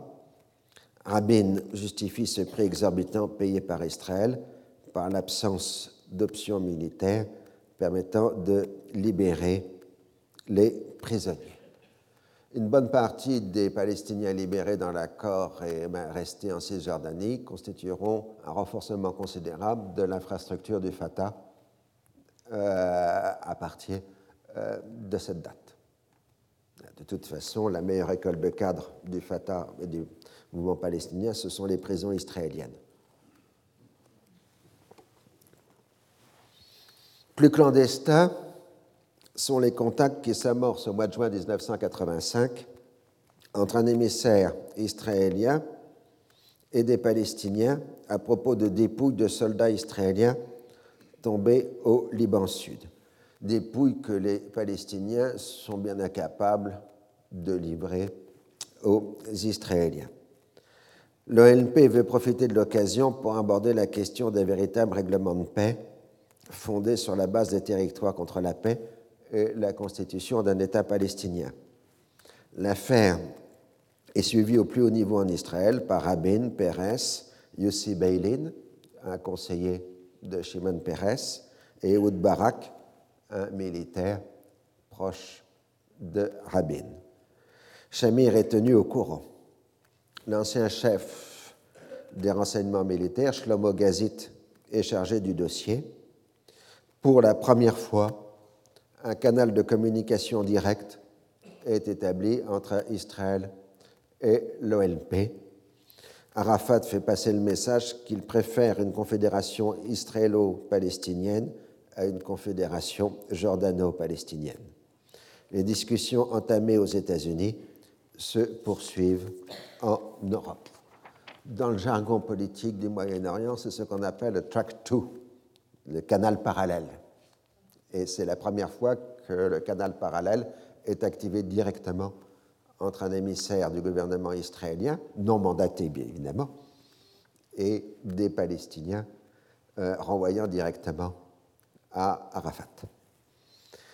Le 20 mai, Amal et la 6e brigade tentent de s'emparer des camps palestiniens de Beyrouth pour renforcer leur emprise sur la ville et mettre fin à la filtration de combattants palestiniens qui ne peuvent venir que par le secteur chrétien. Donc on a le paradoxe que maintenant, les militants du Fatah arrivent à Beyrouth par le biais de Jounier, c'est-à-dire par le biais des forces libanaises. C'est clair, bon, ils se font payer au passage. Les combats sont d'une extrême violence. Une bonne part de la population civile des camps s'enfuit dans un dénuement total. Le PSP Druze protège la sortie des réfugiés et fournit des armes et des munitions aux combattants palestiniens. C'est ce qu'on appelle la première guerre des camps. C'est dans ce contexte et dans cette confusion qu'a lieu l'enlèvement d'un chercheur français, Michel Seurat, et d'un journaliste français, Jean-Paul Kaufmann, le 22 mai, événement qui passe presque inaperçu au milieu de cette guerre des camps. Médiation et cessez-le-feu se succèdent vainement. La coalition pro-syrienne éclate. Les dissidents du Fatah et les mouvements de gauche sont contraints de combattre à côté des arafatistes pour défendre la population palestinienne tout en faisant porter la responsabilité de la crise sur Arafat. Les dissidents bombardent Beyrouth-Ouest et la banlieue sud, tandis que les miliciens sunnites libanais harcèlent l'arrière des forces d'Amal et de la 6e brigade. Chaque parti accuse l'autre de collusion avec Israël, les forces libanaises et l'impérialisme. Arafat reprend contre Amal l'accusation habituellement portée contre les chrétiens libanais, volonté de créer un canton confessionnel homogène, c'est-à-dire le séparatisme. Tous utilisent la rhétorique du complot. Ayant échoué dans leur assaut initial, les forces chiites établissent un siège des camps. Les combats sont quotidiens et les pertes humaines considérables. Les Palestiniens dénoncent les massacres commis par Amal. Pendant ce temps, un terrible attentat à la voiture piégée fait 30 morts et 172 blessés en secteur chrétien. À la fin du mois, la guerre des camps s'installe dans la durée. On se bat au corps à corps, maison après maison. Sabra et Chatila sont progressivement rasés. Le Conseil de sécurité est saisi et vote le 31 mai la résolution 564 demandant la fin des actes de violence au détriment de la population civile au Liban, en particulier dans les camps de réfugiés. Le Hezbollah a montré dès le début son opposition à la guerre des camps, contraire à la lutte contre l'État d'Israël et contre ce qui prend l'aspect maintenant d'une guerre confessionnelle entre chiites et sunnites. Traditionnellement, les Palestiniens étaient les alliés des sunnites. Alors que la stratégie de l'Iran est d'établir un front de différents mouvements islamistes au Liban, regroupant les éléments des deux communautés. À Tripoli, les milices islamistes sunnites, anciennes alliées d'Arafat, qui se sont maintenant rapprochés du Hezbollah, engagent le combat contre les milices alaouites proches du régime de Damas. Téhéran appelle à la fin de cette violence entre musulmans qui profitent qu'aux seuls ennemis de l'islam. Une médiation iranienne de rang est envoyée à Beyrouth et à Damas.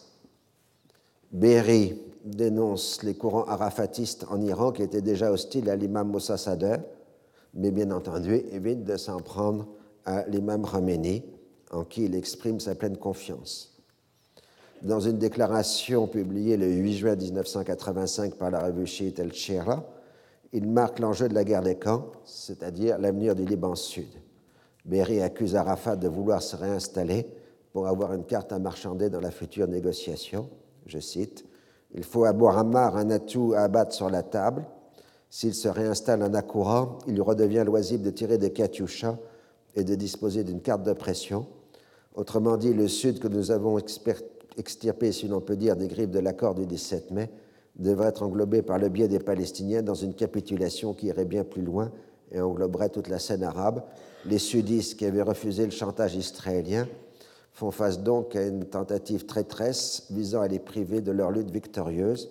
La globalité de l'accord se serait faite par-dessus de la tête de la Syrie, qui reste le seul pays à faire front au complot israélien les relations se tendent entre les alliés syriens et iraniens, d'autant plus que Hamal maltraite les émissaires iraniens. le dauphin désigné de Roménie, l'ayatollah Montazeri, déclare que le but d'Israël et des États-Unis est de détruire l'unité de l'islam et que ceux qui se prêtent à un tel projet sont des traîtres à l'islam. À partir du 11 juin, le PSP apporte un soutien croissant aux Palestiniens des camps. Le 6 juin, Israël annonce la fin du retrait au Liban. Le bilan des pertes israéliennes est de 654 morts, 3890 blessés et 4 disparus. Officiellement, une ceinture de sécurité a été constituée du côté libanais de la frontière et confiée à l'ALS et aux milices de village. Une bonne partie de la population chiite de ce secteur a été chassée. L'armée israélienne est prête à intervenir à tout moment et, de toute façon, continue de stationner dans la zone de sécurité. La première crise porte sur le sort de la finule. Onze miliciens chiites de l'ALS sont officiellement faits prisonniers par Amal. Immédiatement, Amal prend en otage 21 casques bleus. Euh, pardon, l'ALS prend en otage 21 casques bleus finlandais. Les Israéliens laissant faire. Rabin ayant déclaré à plusieurs reprises qu'il n'était pas question de laisser la force internationale jouer un rôle dans le secteur. Il s'avère rapidement que la finule a surtout couvert la défection de miliciens chiites en se prêtant à une mise en scène d'une capture. Et l'ALS libère les casques bleus. Mais il est clair aussi que dans la scène politique libanaise, l'ALS n'est pas un acteur légitime et euh, contrairement aux autres milices. La guerre des camps se dédouble d'une activité intense de piraterie aérienne. Le 10 juin, le commando suicide Moussa Sadr détourne un avion de la compagnie jordanienne Alia. L'avion atterrit à l'aéroport international de Beyrouth et les ravisseurs exigent l'expulsion des Palestiniens des camps de Beyrouth. Amal mène la négociation. Après un certain nombre de péripéties, dont un passage par l'Italie, les commandos libèrent à Beyrouth leur otage, font sauter l'avion et s'enfuient dans la banlieue sud. En sorte de réplique, un Palestinien détourne à son tour pendant trois heures l'avion de la compagnie libanaise MEA effectuant le projet Beyrouth-Larnaca, menaçant de faire sauter l'avion en protestation contre le détournement précédent. Il le libère contre la possibilité de se rendre en Jordanie. Plusieurs passagers et membres d'équipage du premier avion détourné se trouvaient dans le second, se trouvant ainsi détenteurs du record d'avoir été victimes de deux détournements d'avion en moins de 48 heures. Ces deux actes de piraterie aérienne se sont relativement bien passés. C'est moins le cas du troisième, qui prend la dimension d'une crise Le 14 juin, un commando chiite de deux personnes détourne l'avion de la TWA faisant la liaison entre Athènes et Rome avec 145 personnes à bord, majoritairement des Américains, et force, les forces à atterrir à Beyrouth. 19 passagers sont échangés contre carburant. L'avion repart ensuite pour Alger, où durant un arrêt, de, un arrêt de 5 heures, 20 autres passagers sont libérés, puis revient ensuite à Beyrouth un passager identifié comme étant un plongeur de combat de la marine américaine. Il est battu, puis tué, et son corps jeté sur la piste. Sept passagers identifiés comme juifs sont emmenés dans la banlieue sud, tandis que douze commandos supplémentaires montent dans l'avion. Le 15 juin, l'avion repart pour Alger, où 69 otages sont libérés, puis il revient de nouveau à Beyrouth, où il force l'atterrissage. Les revendications initiales des ravisseurs sont la libération de 17 prisonniers chiites détenus à Koweït, des prisonniers chiites détenus en Israël, la condamnation internationale d'Israël et des États-Unis et celle de l'attentat contre Fadlallah. La Grèce obtient la libération de huit passagers grecs, dont le chanteur Denis Roussos, contre celle d'un prisonnier chiite détenu en Grèce. La tension internationale est à son comble les États-Unis menacent d'intervenir militairement au Liban. La sixième flotte se dirige ostensiblement vers la Méditerranée orientale. La presse internationale afflue à Beyrouth Ouest et l'affaire est maintenant suivie en direct sur les réseaux télévisés avec interviews de terroristes et conférences de presse d'otages à la cafétéria de l'aéroport. Le Hezbollah organise une manifestation de soutien aux preneurs d'otages sur le thème Mort à l'Amérique, mort à Israël. La Syrie ne veut pas d'un conflit avec les Américains, alors que sa position est affaiblie dans le monde arabe à cause de la guerre des camps et qu'elle est en même temps en crise avec l'Iran. Il faut d'urgence débrouiller les chevaux de Beyrouth. Amal prend le contrôle de l'aéroport et d'une partie des otages, maintenant dissimulés dans la banlieue sud et Berry devient un négociateur acceptable pour les Américains. Le 17 juin, Amal lance un ultime assaut contre les camps palestiniens, puis accepte une médiation syrienne. Les forces chiites se retirent sur la position initiale et le Front de salut national palestinien prend le contrôle des camps. Le désengagement des forces a lieu progressivement. En fait, les camps resteront dans une situation de semi-blocus mal interdisant l'entrée de matériaux de construction. Le bilan politique est l'élimination des arafatistes de Beyrouth. Le bilan humain est particulièrement lourd 700 à 750 morts palestiniens, 2500 blessés, 80% des civils. 600 miliciens d'Amal ont retrouvé la mort et un millier auraient été blessés. L'armée libanaise aurait eu, la 6e brigade, entre 3 et 400 tués les pertes civiles chiites ne sont pas connues. C'est ce qu'on appelle euh, la première guerre des camps. Ce dossier réglé, on en revient à la question des otages américains avec une double négociation. Berry traite avec les Américains, tandis qu'une délégation iranienne de haut rang menée par le président du Parlement Rafsanjani arrive à Damas. La position américaine est difficile on doit tout faire pour libérer les otages, mais on ne doit pas négocier avec les terroristes. Reagan trouve la solution. Après tout, les prisonniers chiites en Israël peuvent être considérés comme des otages, ce serait donc un échange d'otages.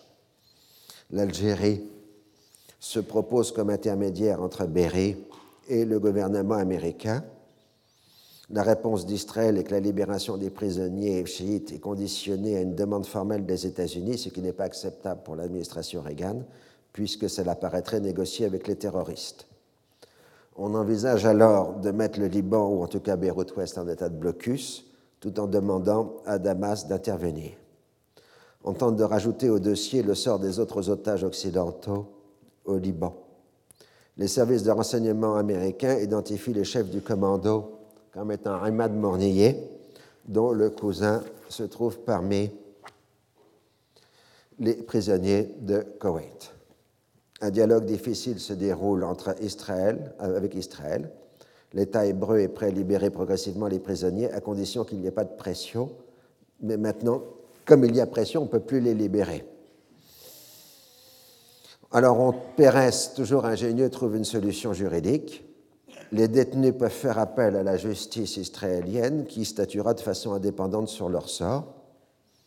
Sur cette base, 31 prisonniers sont libérés le 24 juin tandis qu'Amal exige la libération de la totalité des prisonniers. Le principal obstacle sont les détenus au Koweït. La question est réglée après les entretiens de Damas entre Iraniens et Syriens. Berry y participe, ainsi que plusieurs hautes autorités religieuses chiites et sunnites libanaises. À la demande de l'Iran, le Hezbollah cède à contre-cœur en contrepartie, la Syrie livre des armes soviétiques à l'Iran dont elle a besoin désespérément dans la guerre contre l'Irak.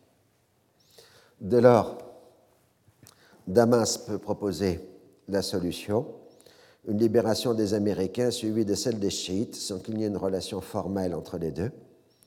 Les interceptions des communications entre Téhéran et la Hezbollah par euh, les services américains confirment l'accord de l'Iran.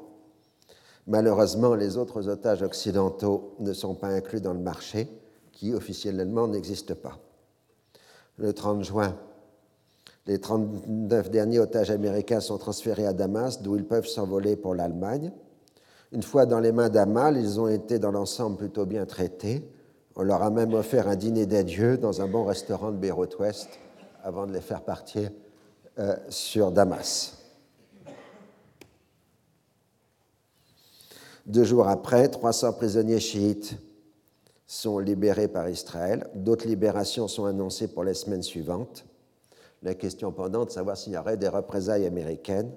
En fait, la présence de sept otages américains au Liban interdit cette solution. En revanche, les États-Unis sont décidés d'arrêter un jour ou l'autre les organisateurs des détournements, en particulier Mornillet, qui devient une cible permanente pour les services américains. Progressivement, on va charger Mornillet de l'ensemble des actions anti-américaines au Liban, sans que l'on ait une totale certitude pour au moins les premières. Il va devenir le prototype de l'architerroriste dont on voit la trace partout. On lui attribue avec une forte probabilité l'organisation des enlèvements d'otages occidentaux au Liban. Durant la crise, Reagan est apparu comme un homme d'État sage et responsable, et non pas comme un va en guerre. Sa cote de popularité est au plus haut. Assad a vu confirmer sa prédominance au Liban grâce à sa capacité de gérer des alliances contradictoires. Nabi Berri est devenu l'allié principal de la Syrie. La crise irano-syrienne est apaisée, les deux partenaires ayant besoin autant l'un de l'autre. L'affaire complique encore, parce qu'on verra ça l'année prochaine, l'attitude plutôt conciliante de Téhéran dans l'affaire a été interprétée par les Américains comme le signe que la République islamique est prête d'entrer dans une voie de conciliation avec les États-Unis. Durant l'été 85, la Syrie intensifie ses actions dans la zone occupée par Israël qui réplique par des raids aériens de représailles dans les différentes parties du Liban. Le cycle attentat-représailles reprend. Par ailleurs, les violences entre différentes milices musulmanes se poursuivent au détriment de la population civile, tandis que la guerre des camps reprend épisodiquement. Il en est de même pour les bombardements entre les deux parties de Beyrouth et les attentats à la voiture piégée, visant aussi bien les populations chrétiennes que musulmanes et faisant des dizaines de victimes à chaque fois. Il faut y ajouter une nouvelle succession d'enlèvements et de contre-enlèvements sur les voies de passage. On a même maintenant un mouvement qui, enlève les gens pour libérer les gens qui sont enlevés, hein, pour avoir des, des, otages à échanger. Euh, à fin août, 113 prisonniers libanais et palestiniens sont libérés par Israël. Quelques-uns sont immédiatement enlevés par les miliciens se revendiquant d'Amal ou du Hezbollah car les deux milices chiites ont entrepris de liquider systématiquement les organisations progressistes au Liban Sud afin d'acquérir le monopole de la résistance au Liban. Autrement dit, les cadres des mouvements communistes et marxistes sont assassinés par les miliciens de Hezbollah ou d'Amal pour qu'il n'y ait plus qu'un monopole des deux milices confessionnelles sur euh, la lutte contre Israël. En même temps, les derniers prisonniers libanais et palestiniens sont libérés par Israël. Oui, ça vu, pardon. En même temps, Israël reprend les opérations terrestres contre les positions supposées d'Amal dans le secteur tenu par la finule, qui se trouve incapable de protéger la population. Si la Syrie n'arrive pas à imposer son ordre politique, elle reste l'indispensable arbitre des dissensions libanaises. Certains l'accusent de jouer le rôle de pompier pyromane, d'attiser la violence afin de faire accepter par lassitude son règlement politique. L'armée syrienne reprend le contrôle de Tripoli, liquidant dans le sang les milices islamistes sunnites. Le leader des forces libanaises, Eli Obeika, lui amorce un rapprochement spectaculaire avec la Syrie. Nous arrêterons là pour cette année. Notez qu'on est en progrès puisque en deux mois, nous avons fait six ans, 79-85, ce qui nous laisse comme perspective euh, que plus que quatre années de cours pour terminer euh, la question de Palestine. Alors, comme on aura avancé de quatre ans dans l'intervalle, il y aura peut-être une cinquième année. Ah, euh, mais enfin, bon, on commence à voir le bout du tunnel, mais je crains malheureusement que les intéressés, eux, ne voient pas le bout du tunnel. Donc je vous remercie tous. Pour l'année prochaine, je vous prie de regarder les calendriers du collège parce que je ne peux pas garantir pour l'instant que le même calendrier que cette année sera repris l'année prochaine. Bien, merci.